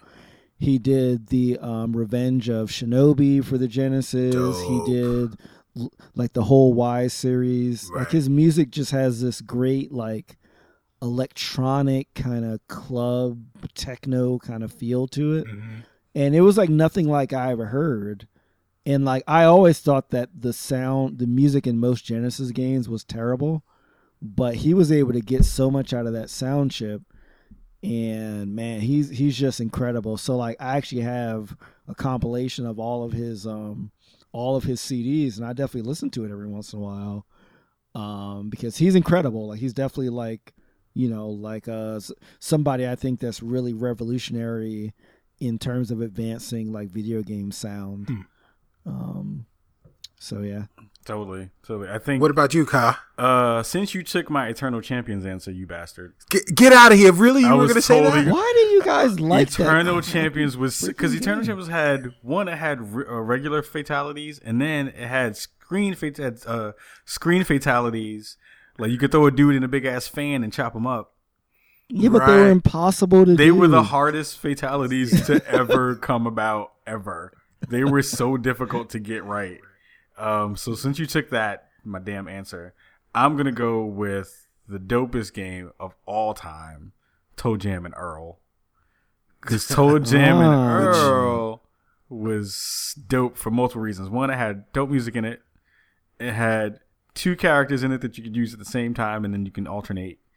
And it was like a really long game, which was fun because they didn't really have a lot of those. You had kind of short bursts of stuff uh, that you could use and play with. So that was like one of my favorite games of all time. And I'll, and I'll put a quick uh, second runner up or, or runners up would be uh, eSWAT.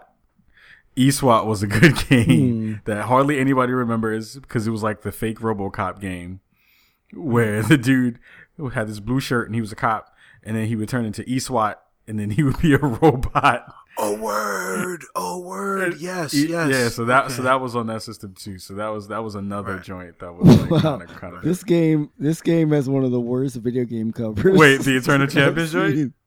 No, no. Oh, eSWAT. eSWAT was has, has, terrible. has one of the worst covers. like cover art. Terrible. It was so bad. It was time. so bad. So so Um, bad. Yeah, so an honorable mention for me is Electronic Arts in general. Yeah. um, because they really they really came into their own. And this eSWAT is terrible. By the way. Um, uh, hashtag flamingo teeth. Um, there, there was there there they really came into their own during the Genesis era. Um, besides EA Sports, which really got its name, um, you know, really made its name on the Genesis um, between Madden and their basketball series. Um, there, I mean, there was just nobody was touching them, and they've they've kind of been been a runaway freight train ever since. Um, but uh, games like Road Rash um, made their debut and were probably best on the Genesis. Uh, games like oh no, uh, I I disagree. Desert Strike. Oh well, Road Rash was so- way better on the 3DO than it was on. Okay, Oh yes, God. yeah, yeah. Well, well, uh, you know, uh, He's trolling you. yeah. I mean, well, because you know what? Because the, music, the music was great, and it was a CD. So yeah, whatever. I'll give you that. on on sys- on systems that people played. you know what? And also, freaking Ma- Magic Johnson's basketball was the best game on 3DO. I don't care what anybody says. Magic Magic Johnson basketball. It, that's exactly how it sounded too when it came on. Magic Johnson basketball. basketball. In- introducing the Stickman. Ma- Uh, but There's Magic Johnson basketball. Right. Press stop. what is that? Avery Avery Johnson. Avery Johnson. Um, what the fuck did our show just turn into? we gotta pass the ball. um, Don't you talk? Don't, pass it don't to- you talk about Avery Johnson like that? He's a great person. You gotta pa- you gotta pass it to the big fella. right, pass it over there to the big fella. Oh man. Um, Oh man. That's so good. That's so true. Though it's so true. yeah, but but but you know, uh, Desert Strike and and all of the Urban Strikes, all of those helicopter games uh, that EA put out during the Genesis era, those were. I mean, when when you saw uh, when you went to somebody's house and they had a Genesis, and you saw the cartridge and it had that little yellow tab on the side, you were excited Yeah. because you knew that game was an EA game, Right. and that meant that that game was probably pretty good. That's true. Yeah, I, I will say that the EA game that blew my mind on the Genesis was uh, Joe Montana Sports Talk Oh Football. yes. That was was that an EA game? Yeah. Yes. Yeah. Even though the game, I remember the game was funny because the only real player was Joe Montana. Everyone else was faking the game. It was it, like because they didn't have like the uh, NFLPA license and all that. But just hearing the the uh, the the robotic commentator, it blew my mind. Like I was like, "Yo, I can't believe that they did this in a game." Yeah. It was so good. Like, like like that game was a huge advance from anything that had came like before it in terms of uh, sound and stuff. It was it was extremely good. I, I'm now that I'm thinking about that, I was like, oh man, wow! It was the sound though. That's what it was. Right. The sound on that game was so good for its era. That there's like Montana no. has the ball. Yep. Mm-hmm. Like how do you how do you how do you? So Madden. So EA put out two football games on the Genesis at the same time. I mean, I'm looking at it right now. It says EA developed. It says it says EA Yeah. developed the game. Yeah. Yeah. Yep. Yeah, yeah. That's. I mean, that's crazy. I mean that's what they do though. They they they didn't care back then either, but it's all right. They were, they were Right. like, we gonna do it, and that's what that's what we do. right. Yeah. Oh man, that was yeah. So there was some great stuff on that on that system. I think people, when you look back on it, everyone looks back on it for in, in fond ways because they did so many new things on that system with sound and with because it had a very distinct sound, even to the to the extent that when people do chip music now, they remember that it, it had a very specific sound, and they look for that specific uh, chipset to go along with it. Right. Um, so yeah, Genesis was dope, and it's 25 now, so that's that makes us really freaking old, Yeah. Yeah. really damn old. Um, yeah. so there was there were some great games on there. Though. yeah, so Sharif has uh, joined us again for his fourth appearance, I believe. Is this fourth Maybe or fifth? fifth. This might be a I think uh, I think it might be fifth. one, two, three, four, Right. fifth. Right. So on his on his last, I think two appearances, there was no Nintendo news because we kind of forbid it. I. Um, I was threatened. yeah, I I kind of gave him that look, like, man, we don't want no damn Nintendo nonsense on our side. Uh, but you had a story that you uh, put into our docket this week that was actually pretty interesting to read. What what was that? What was that about? Yeah, so I know that you guys show don't really like to go over the NPDs. It's not that kind of show, but I thought that in this case, um, it was actually pretty um, instructive to look at because there's been a lot of talk about you know how bad like Nintendo's been doing and how they've been missing like financial forecasts, even though they've been lowering them and all that stuff. But I think it's really important to see how well Mario Kart 8 has been selling, even with the low install base of the Wii U. You know, now the Wii U to me has had some pretty stellar games. Um, in particularly, I think Super Super Mario 3D World is a way better game than Mario Kart 8. But Mario Kart 8 is just one of those franchises that you know does sell some systems. Now, not enough systems to get Nintendo back in a positive financial direction, but they sold a million copies in July um, which is pretty huge. So they've already surpassed 3 million copies for a game that's only been out for not that That's long. That's kind of crazy. you know, um, and again, like if you look at the amount of Wii U's that sold, that's pretty huge. Like that's a pretty huge like attach rate, you know, and um, yeah. Now they don't get into specific numbers about um, their hardware and stuff, but they do say that they've increased sixty percent um, for the Wii U hardware and one hundred thirty-five percent of the software over last year. So they are trending positive. Mhm. Um, and I do think that you know um, they can gather some some momentum here and keep it up. And I think that they could still rescue this console and have it be successful financially. And I think that you know that like numbers numbers like this show that it really is all about the games. And no matter how bad your numbers might look, if you come out with a couple of strong games, people will buy them you know um and uh yeah yeah yeah so um yeah i just wanted to to like just like throw that in there because i feel like most of the nintendo news tends to be fairly negative but i think that you know people don't notice that they are on an upswing i mean mario kart 8 was you know fifth on top us game sales which i still don't like because the npds still only capture physical retail. They don't capture the electronic um like versions. Um but um still it was like the fifth highest like, you know, of the physical US stuff. Um not sure why people are, are still buying Watch Dogs. um cuz that's above it. I mean, well, Um, it's, I mean, then well, again- it's topical now because you know everything that's happened in Missouri. Oh, that's right. I guess people read the program and ran out and bought it.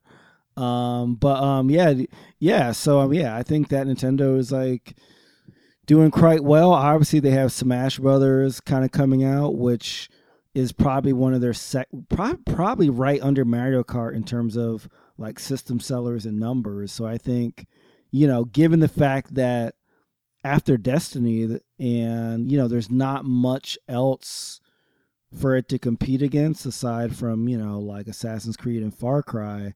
I think Nintendo's in a really good position to really move some serious units, um, especially if they. I don't think they will do this at time for like Christmas, but with a price drop or something like that, um, I think they can move some serious units. So I, you know, I'm I'm like happy for them because I don't think anyone wants Nintendo to to fail. It's just that they're not really delivering what you know what a lot of gamers want. Um, but yeah, I, I, I just wanted to just throw that out there and just see what you guys think. And uh, I don't know if you guys have had a chance to play Mario Kart, but it's really really good. And uh, yeah, so just wanted to, just wanted to throw that in there. Um, so the thing that I mean, that's a that's a good point. Um, I don't know what Nintendo is really going to do about you know keeping this kind of thing going though. I've I've always been curious to see that when they have a good spike in sales, what the momentum actually means. Is it just something that the the stalwart kind of always I'm going to buy Nintendo things because Nintendo is the bestest ever. People are the ones who are moving these kind of units, or is it are are they gathering new people? Are they getting new folks in? Because um, I know people are like waiting for the Bayonetta uh, game to come out, and that I see is probably being another game that's going to pull a lot of sales because people have been wanting that game for a long time.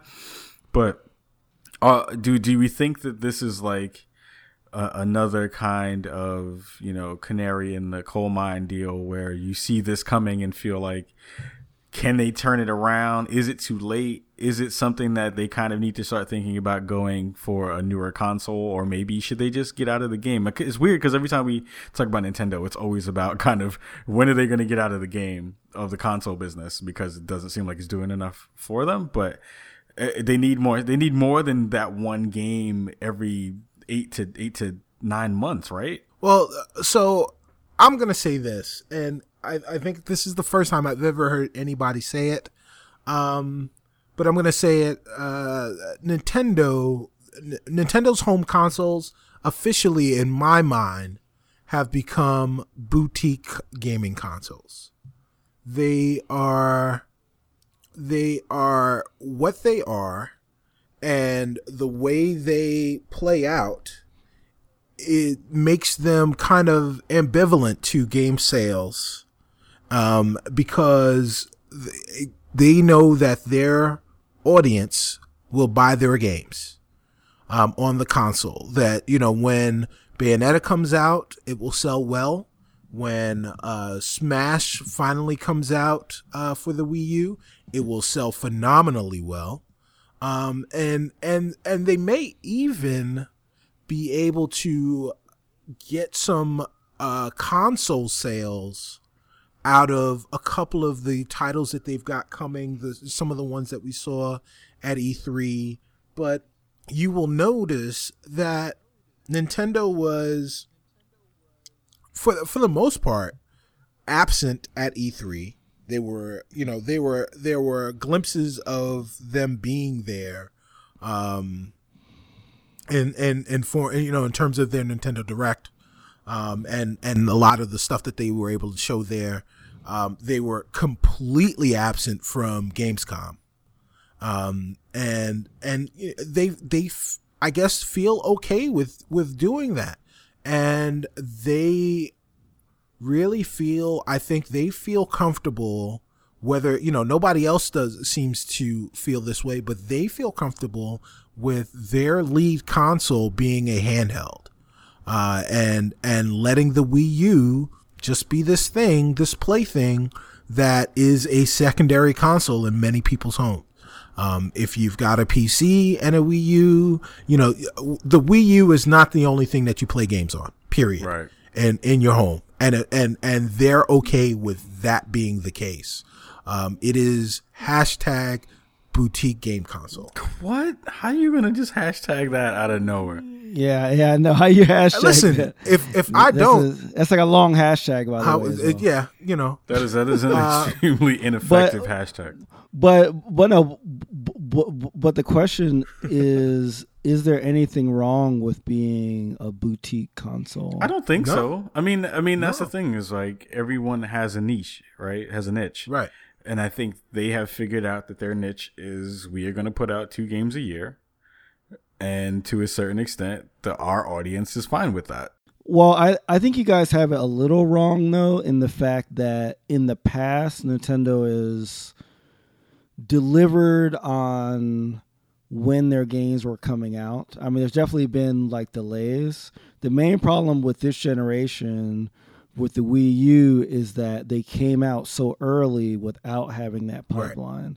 So I don't I don't think the problem is that they're not delivering games beyond Nintendo's games. I think the problem is that you know they haven't been delivering them when they said they were going to come out.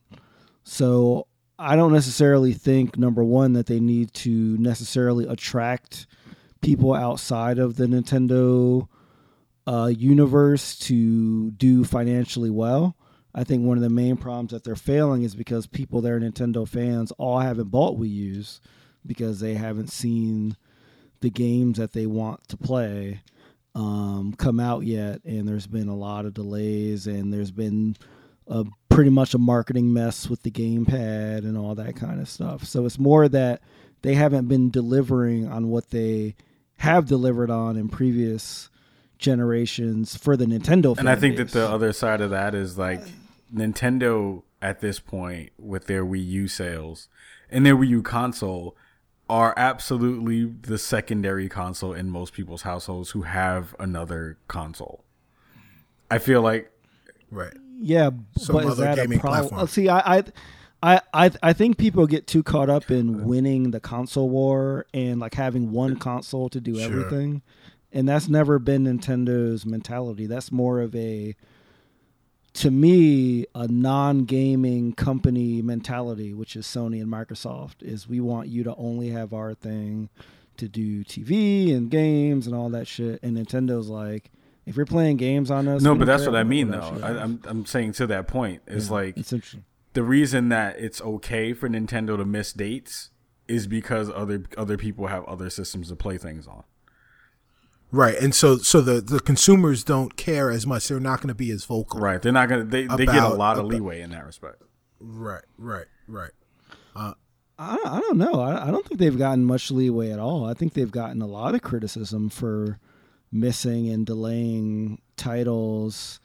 And again, to my other point, I think that's the main reason why a lot of people that have been supporting Nintendo for years have not bought into the Wii U hmm. because Okay. of that. Like, like I definitely don't think it's acceptable to anyone how they have, you know, not come out with a lot of their stronger games that has taken them this long to come out with a Mario Kart and that, you know, like like Zelda's a ways away. There's been no announcements of a Metroid. The Star Fox is a ways away.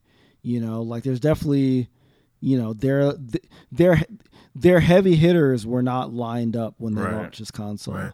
And I hope that's something that they learn in the future that launching early is not just about launching early. You don't launch until you have these things. If you know that your system is only going to be bought for your games, like you got to have them. right, right, right. That's true. Now here's a, here's a question, Nintendo guy.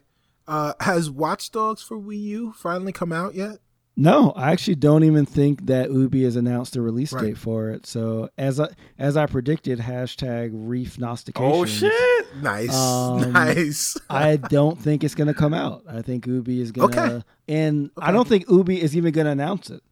Honestly, I think Right. th- they're just going to let it just. Just they're not to announce anything, and yeah, I mean, if they haven't announced it yet, right. like I don't really see why they would announce it, and they still have that little asterisk on their thing, like uh, Nintendo Wii U version coming soon.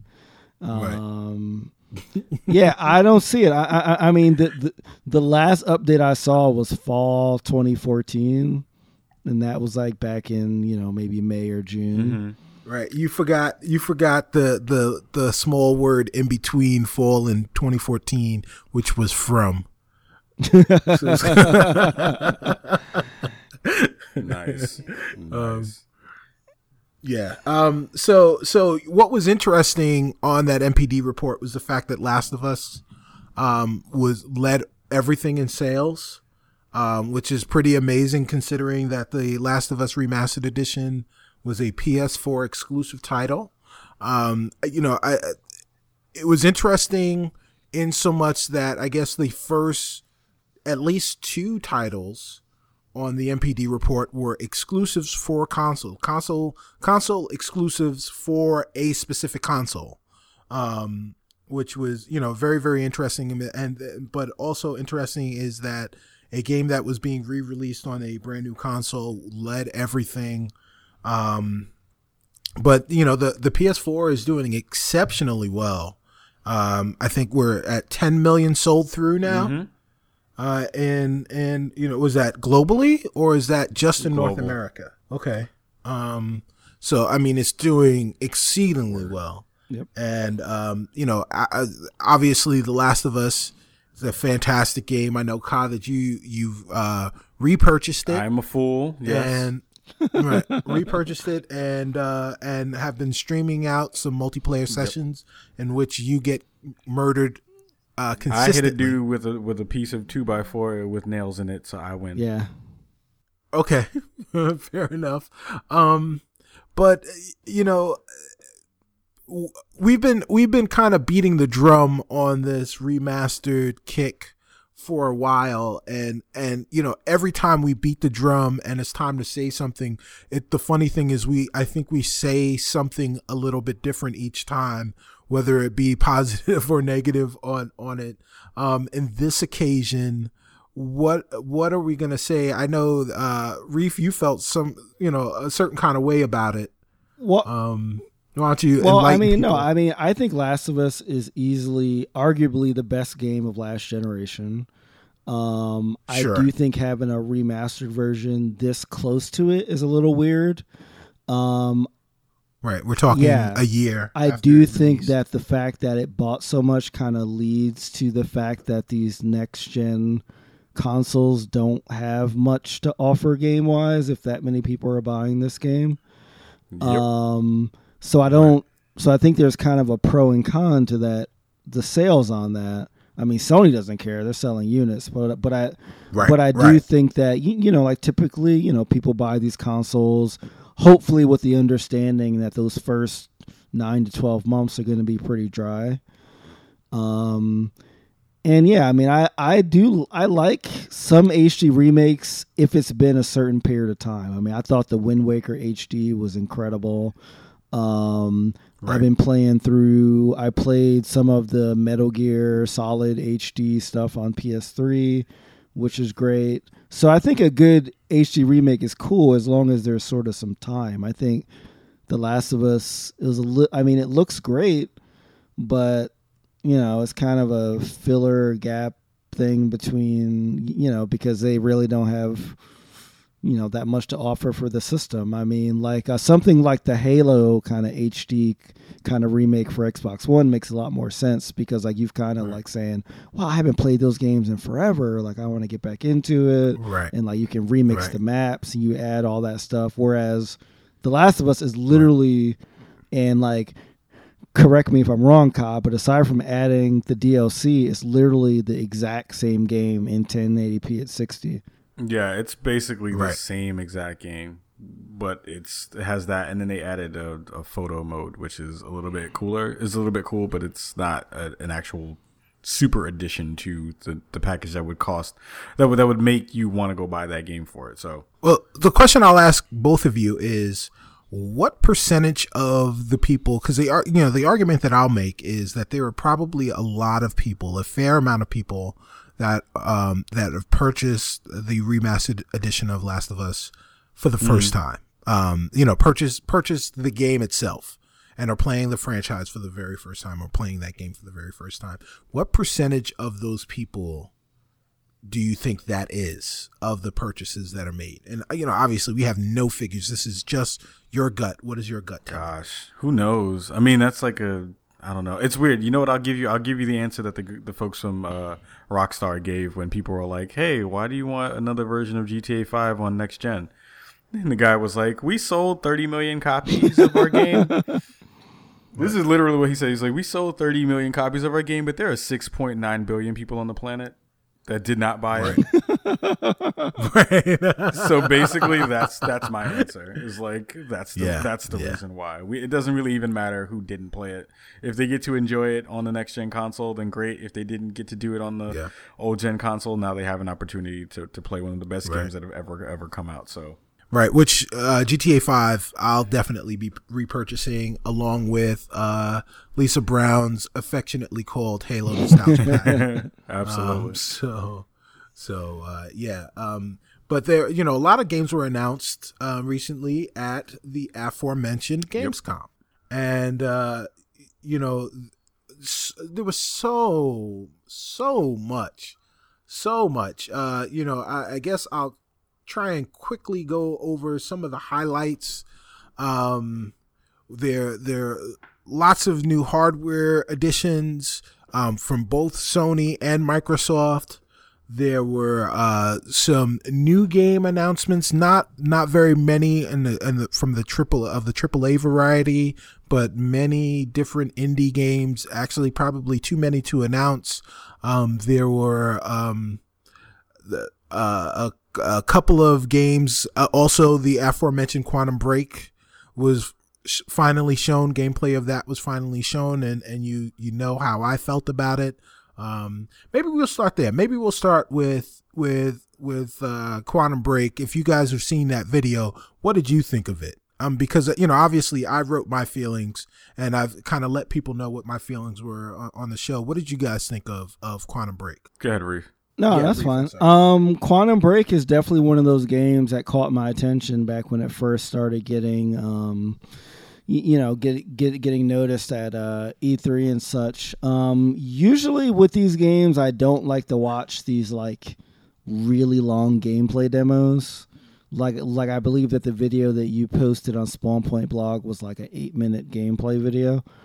But I did sure. watch this, and I would definitely say that you know the whole like manipulating time thing does look pretty cool. It kind of looks like a first person version of uh what's it braid i believe it is the uh platformer. Oh nice. Right, i didn't right, think about that. Right, that's a great yeah. comparison. Yeah, yeah, so my hope is that it's very puzzle oriented like braid is and that you can literally only get through parts of the game by manipulating time um aside from that i mean just graphically in terms of the lighting and shadows looks incredible um you know it I think the same thing I said with Watch Dogs is I really hope that the game is less heavy on the gunplay and more on the sleuthing and thinking about how to get through things and sort of sneaking around and that kind of stuff.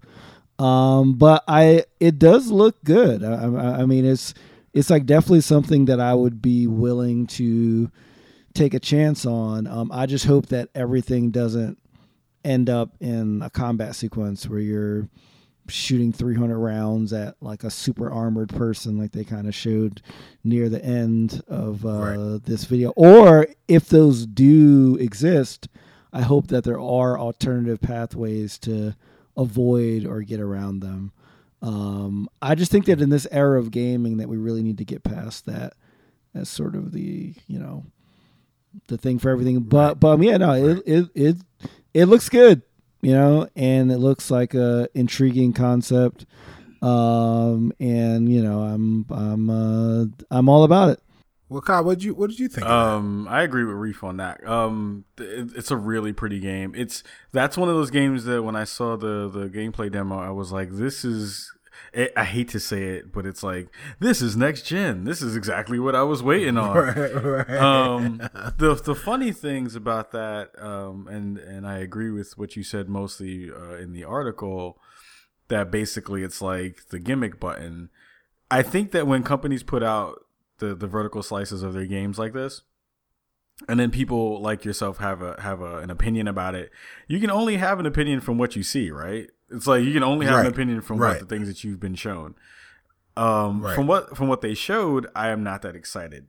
The things that I am excited about are, if you remember in the first demo when we first got any uh, gameplay footage of it at first, it was a part in which the game uh, froze. There was a big explosion. There was a woman caught in that explosion, and he walked through the scene yeah. and moved the glass out of the way as like right. it was a, it was a small aside. It was it wasn't something that was like had to do with gameplay in that respect, but it was a way to show that you are the that you are not the frozen part of that scene, and everything else right. around you yes. is just stuck. It, but it still has physics. It still can be moved. It still has right. you know it's still viable. If they can play off that in a puzzle format somehow, that would be that dope, would be dope, so dope, dope, dope. Yeah, That's one aspect yeah, that I'm really yeah. hoping that they play into, and if it's Remedy, I think they may kind of have that because Alan Wake had a little bit of that. And second, right. the more important part of this whole thing for me is the storytelling part of it, and which corresponds and correlates to the to the the television show that they're going to be doing. So if Mm-hmm. that it, that's that was the thing that I was hoping they were going to show during Gamescom. I was like, if they can show some kind of connection between how the TV show is going to interact with the game and, and vice versa, then I'm I'm on board. Um, it looks pretty. The guns shoot nicely, and you know, it it, it still has that like Matrixy kind of kind of deal. I'm I'm still hyped for it, but it's not. They have to do a little bit more to really pull me in. It's not a game that I would go out and buy a console for. Oh, absolutely not. Yeah, yeah. Um, uh, so, uh, what was Kyle? What were the were the two things? Two things now from Gamescom. You know, now that the, now that the conference is is all but over. Um, the two things that you took away, the two most impactful things from from the show. Um, my main things were actually I'll give you I'll give you my my quick quick uh, hitter. Uh, one is I want a Sunset Overdrive um bundle. I'm so Yeah. I'm so mad that it doesn't have a Right. Kinect in it. I really want that bundle. If I do get it an Xbox One, I'm getting the Sunset Overdrive bundle. Right. I'm saying it now. Right. Uh, so Uh, quick, quick, quick aside, not to cut you off, but you can find out the Xbox One bundles that are available or will be available soon on the SpawnPointBlog.com in an article called "Bundles of Bundles." Nice. and you might see it on N4G anyway. Oh no, you won't actually. no, oh no. Oh, Nick Setzer. Um, so two, so two, the two things I really liked that I saw were, um, that's literally you won't see it because it got failed. Anyway, Yeah. is first of all, PT from Hideo Kojima, my dude, Hideo Kojima, Kojima-san. Kojima-san, and Guillermo del Toro, who is not doing anything with PT, but doing something with the game that got that got announced after PT, which is Silent Hills. Which, if anyone knows me and knows that I am one a huge horror fan, and two, Silent Hill Two was the best game of all time in that series, understands how much I love that series, and I've been rocking with that joint from day one. PT, which everyone was freaking out about, and it was awesome that they kind of did that on Sony's side, where they did the like, and you can go download it now kind of deal, which you don't do, which you don't get right. often. Uh, people racking their brains to find out what PT stood for. Uh, at first, I thought it was physical therapy, which now that that wouldn't have been it. Uh, then I thought it was poke and tickle, and that that wasn't it. And then and then Kojima during his uh, his Metal Gear Five demo uh, said it is playable trailer, and I was like, Oh, oh it's yeah, and I was like, I kind of appreciated the fact that it was just playable trailer. that was kind. Of, He was like, no, there wasn't any real deep thought about that. We just wanted to put throw something out there, uh, which is brilliant. It is one of the scariest experiences I've had in a long time. I played it first. He could have. And then I had my wife mm-hmm. play it, who who I know is a scaredy cat. And it was like total jump fest in the house, in the Adams house. And I loved every second of it. I still haven't finished it because it's hard as hell, weirdly. Uh, it, it's it's I can't explain I can't explain it, but I don't want to. I want you to all play it if you have a PS4. If you don't have a PS4, you can maybe watch me put some footage up at some point, um, or you can just watch somebody on on Twitch do it. Um, that's one. Did you you sound like you had a, qu- a quick question? No, no, I was just gonna say, you know, really, if he was smart, he would have said the PT stands for pure terror. That's true. That's true. He could have, but that's, that's But they're that not smart. Kojima. So Yeah, yeah, no, they're not. They're not. They're not. yeah. stepping After for. seeing them put, uh, I'm a marketing oh, genius. really? son. Yeah, Okay. Hashtag boutique game console. the boutique 64. Yes. and the second thing that was the best thing to come out of uh, Gamescom, in my opinion, and will refute all the Xbox fanboys who are so hot and bothered because you got MKV support for your damn console. Ooh, you got MKV support. I'm happy for you. You can now plug a damn uh, USB drive into your damn systems, you crackheads. Anyway, we got. I'm not gonna say we. Sony put in one of the craziest features I've ever heard in a long time. So if you heard back at E3 and they talked about SharePlay, the ability to have someone come in and play play your game for you, basically, um, aka I have no friends mode.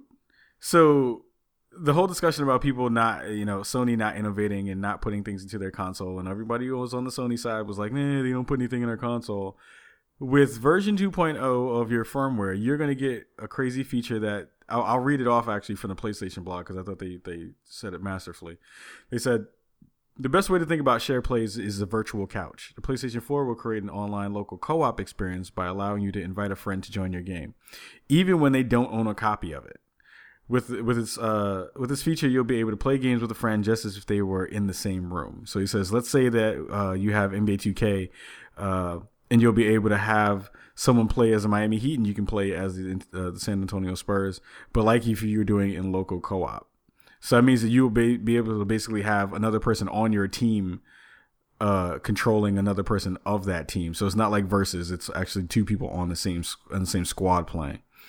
Uh, or you'll be able to play Towerfall uh, Ascension Quest mode, or, or or play Child of Light together in co-op. You can even have someone uh, uh, join into your game and assist you uh, if you can't do a part that you have been trying to do for a long period of time. It's like handing over a controller to a person in the room. This is one of the dopest ideas concepts concepts that I've heard in a long time for people who don't have friends like myself. if you don't have people that you want to have come over and you, you're like, hey, I, you know, you don't live that that close to me, but you really want to play, I can totally have people play games with me now that I'd never had play with me before, and we can play on the same team and do things. That is not uh, just uh, multiplayer stuff. It can totally be like in the house stuff. I have Tower Fall Ascension, and I can't really play it because my wife doesn't play the games, and I can now play it with somebody else who actually can play the game. That's Yeah. awesome. Yeah. That is one of the dopest things I've heard in a long time. So get off Sony's balls. Reef, Reef what, do, what do you I have? I don't even know how to follow that up, man. um, but I will say my two main things was first of all one that I'm kind of upset about. Um, so Microsoft announced um, the next game in the uh, sort of rebooted Tomb Raider series, Rise of the Tomb Raider.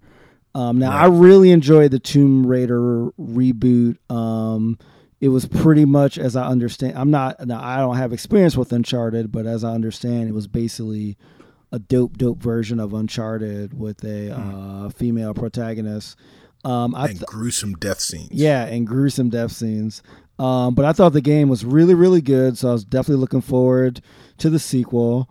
And you know, apparently Microsoft stuffed enough money in uh, Crystal Dynamics uh, pockets because it's a timed exclusive for for Xbox um, for uh, holiday 2015.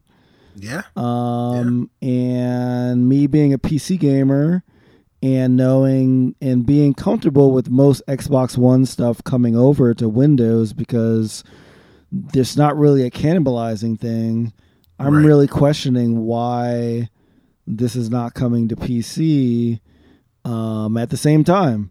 Um, I just don't understand it. Um, I, I know they have like limited resources and all that stuff, but you know, I I don't really like this time exclusive thing, man. Um, I can tell you why. why. Why, Stubby Stan? I've got the answer, Sway. I've got the answers. Tell me. Um, it's because they want you to buy an Xbox One. They don't want you to keep having a PC. They want you to buy a console. The console isn't selling as well as they want it to. It's selling well, but they want it to sell better. Yeah. And they want you to buy an Xbox One. Are there are there are there going to be like Kinect features in the Rise of the Tomb Raider? Exclusive Kinect features? You know, maybe, hopefully, but probably not because if you look at any of any and all of the Xbox One bundles that are coming out, they are all Sans Kinect. Yep, every single Um, one. Kinect, yes, Kinect is something that was uh, something for the early adopters, and there will be few games um, that will make use of it. Uh, the, there's uh, Dance Central Spotlight, uh, which is coming out soon. Your sports games will have uh, some type of Kinect functionality, and Other Ocean, aka Mike Mike J Mika's hashtag IDARB uh, Right. will have lots of Kinect features in it and uh you, you know i think the list is is pretty slim after that oh and the uh the fantasia evolved game I feel like There you go.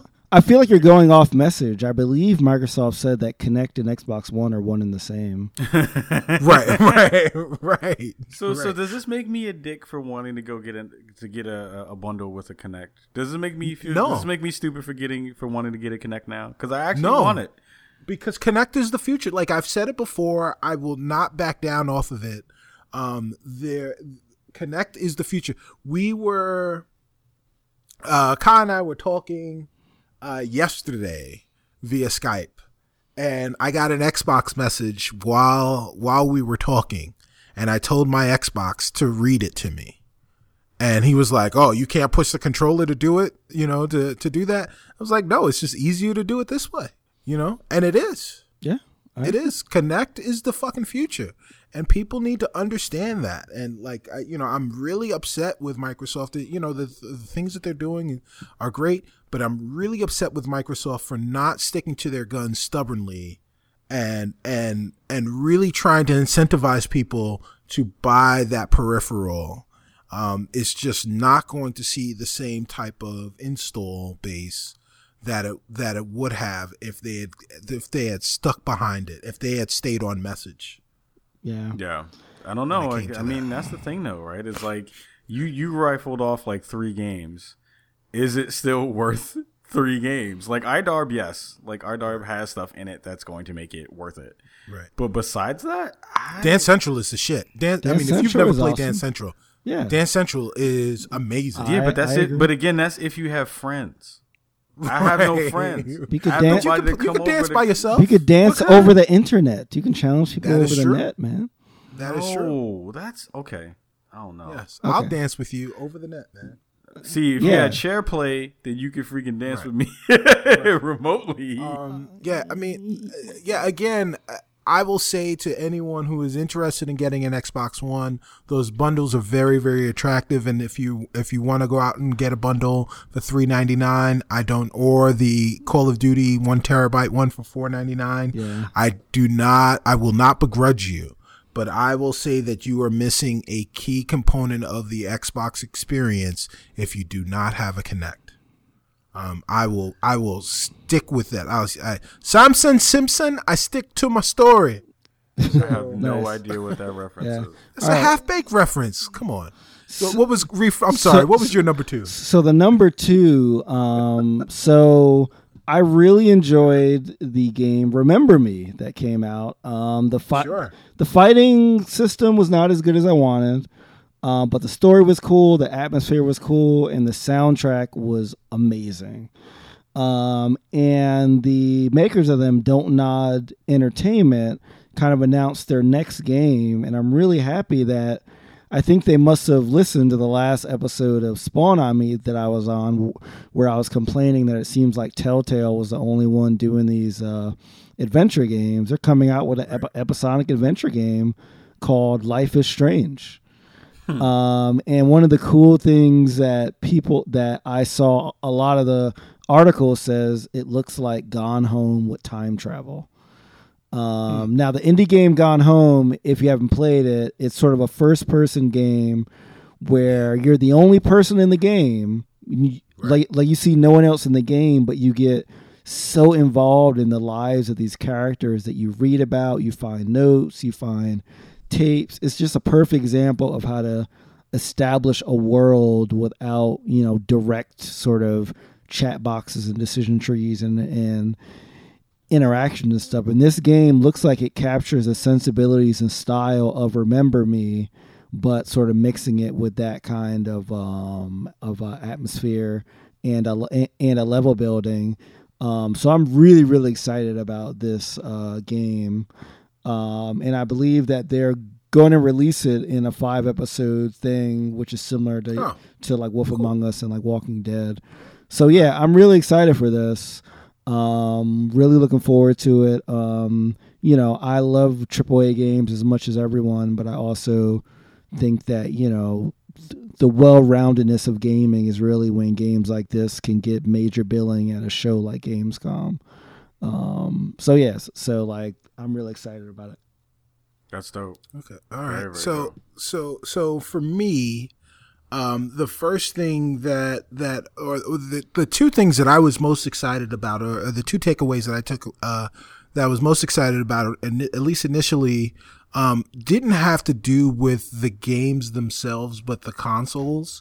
Um, so on the Xbox side, Microsoft announcing one the uh, forty dollar digital tuner for the EU um, for the European market that will finally allow um, users in Europe to use uh, to watch TV on your Xbox. Um, so that was a, an exciting thing, but that wasn't the thing that really excited me.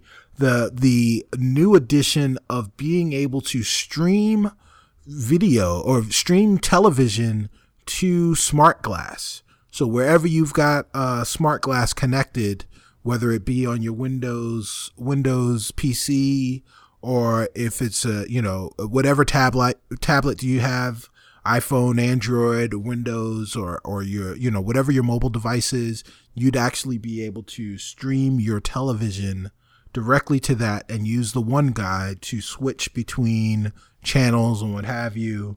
Um so so it, you know basically it it girlfriend proofs your your gaming sessions or wife proofs your gaming sessions um, or husband proofs your gaming sessions, as it were, um, and and allows you to continue gaming and keeps the keeps the home happy because people are able to watch their shows and do do that thing while you're still able to game.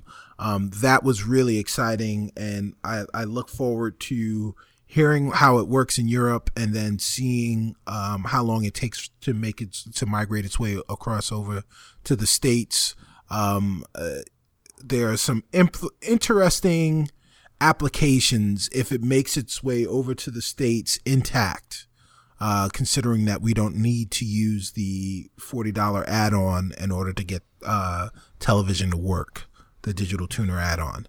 Um, so, and you know, we'll talk about those at a later date. I don't want to um, give them ideas to keep them from from doing it. Right. Um, the other thing that I was going to use, much like me stealing your entry, um, Eternal Champions earlier, you stole mine with SharePlay, um, because that's that's effing amazing.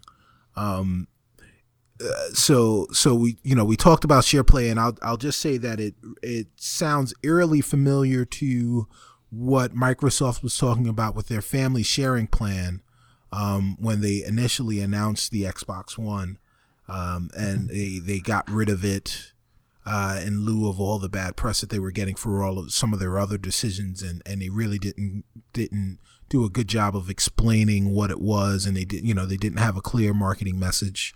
Um, so so that's gone. At least it's tabled for now. Hopefully, it will return. Um, and you know, unfortunately for Microsoft, they were the ones to announce it first but um, you know when they finally do bring it back if they do uh, people will say that they're just copying sony um, you know because I, I, I can't i can't not see shareplay being a tremendous success uh, for for the console and for gamers in general and you know for people like Kahlief who have no friends. Um Basic, then then then uh so so in light of that I will say that the the one thing, the one takeaway that that I had, um, in addition to to those two things, was the number and the breadth of independent games that were that will be released um, on ID at Xbox um, for that ID at Xbox system. Um, it was much maligned and and rightfully so. Um, there were some real real draconian measures that were put forth coming out of uh, you know Xbox corporate uh, regarding uh, how people were able to uh, use the system, how much it would cost, um, the parity clause where you couldn't, you know, the, the the games had to be released at least either first or on identical days and on the on the Xbox if they were going to put it on another system. Um, and and they've managed to even in light of even in light of not really changing those rules, but kind of relaxing them a little. Um, they've managed to secure lots of different developers doing really, really innovative and uh, weird things that I would want to play. Um, there's the Space Explorers game where you basically like there's two modes to the game. You spend time building a fort and some ships in space. And then the second part of the game is you go and attack somebody else who's done the exact same thing. Um, you know, and the person who destroys the other one wins.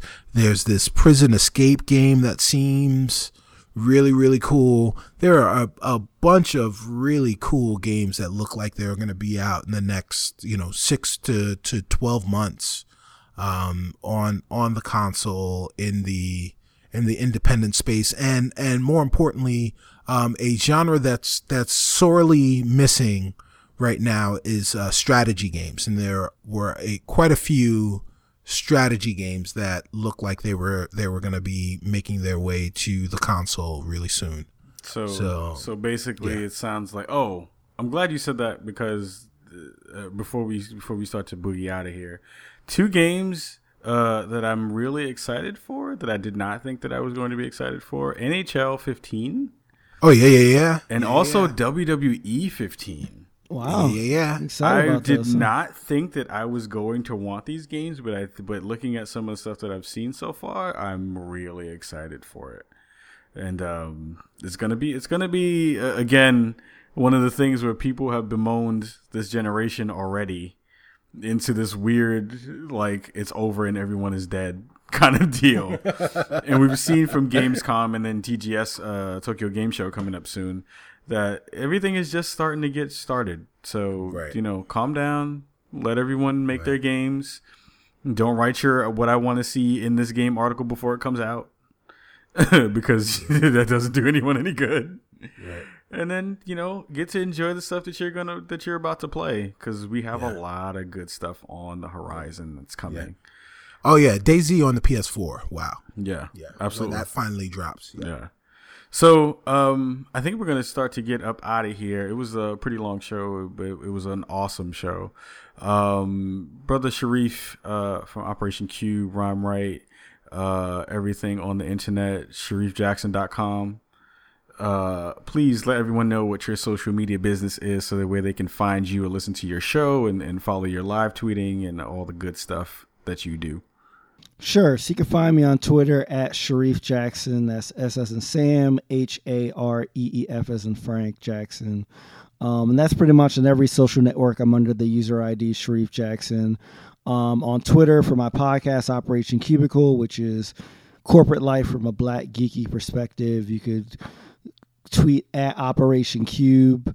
Um, or you can find us at facebook.com slash operation cubicle or subscribe to us on iTunes, Stitcher Radio, or Podomatic by typing in Operation Cubicle. That'll get you both our show about corporate life as well as the Rhyme Right podcast where we talk about hip hop. Um, so check those out as well as my uh, science blog at shareefjackson.com um, where I talk about science and STEM diversity and you know its effect on the world. So um, check me out at all those places, and I I might be on Spawn on me again as well. Um, right. so Don't act like you're to... not gonna be. Don't make it sound like I might be on the show again. You're gonna be on the damn show. Don't make it sound like that. I might be on the show again. So.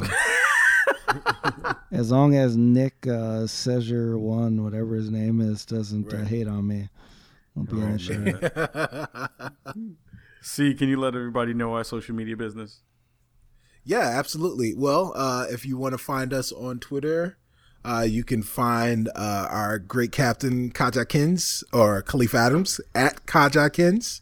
Uh, you can find uh, the mumbler and fumbler of words and names. Uh, yours truly, Cicero Holmes at Stubby Stan. You can find the show at uh, Spawn on Me. You can find the site at Spawn Point Blog. You can go to the site, the spawnpointblog.com.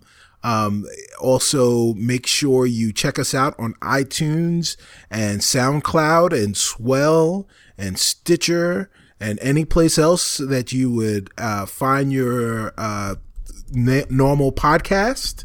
That's important. Um, and then rate, subscribe, tell your grandma, tell your cousin and them, tell everybody. Um, find us on Facebook at the Spawn Point Gaming Blog and also the site at the uh, the Spawn on Me Spawn on Me podcast also on on Facebook. Like and and uh, like us there and and be part of the conversation. Um, it's it's all really important over there. We we talk about a lot of different things.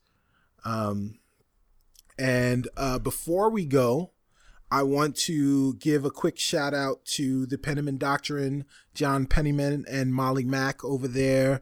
I was on the show, uh, the 73.5 show. Um, it was a great time. Thank you very much for having me on. Um, but I will warn anyone who wants to go and take a listen to the show. It is RAW Raw. Absolutely. Um, so yeah, so if if this show, if we're normally explicit, and this particular episode was a little bit more more explicit than we normally are, um, you would blush after listening to this show, going to listen to that one. Um, but it was, but it was a, it was a really, really, really fun time and uh, we do talk about some uh, some wonderful topics. So if you are not afraid of the the blue language, um, and then then go and and you know talks of scatology, um, please go right ahead and take a listen. Go check out the Penniman Doctrine. Um, they're they're a really great podcast. So thanks a lot for having me on. Absolutely, Um, absolutely. yeah. And we want to thank all of you guys for listening. Um, we, we're going to leave you with a, a different uh, ending to our show this week uh, musically. Uh, you, you'll get a little bit of the uh, uh, stuff that we find a little bit topical for what's going on. Uh, and instead of saying peace this show, we'll say hands up, don't shoot. Hands up, don't Hands shoot. Up, don't shoot. Word up. All right, y'all. Be good, be safe, Yeah. love each other, and uh, Yeah, exactly. make sure that you look out for each other. All right, y'all. We are all Ferguson. Yeah. Absolutely. Word up. Be good, take care, and peace. Peace. Fire! Come down fast.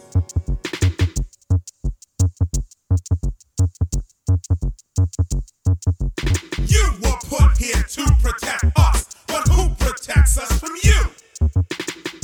Time you say that's illegal, doesn't mean that that's true. Uh-huh. Your authorities never question. No one questions you. If I hit you, I'll be killed. But you hit me, I can sue.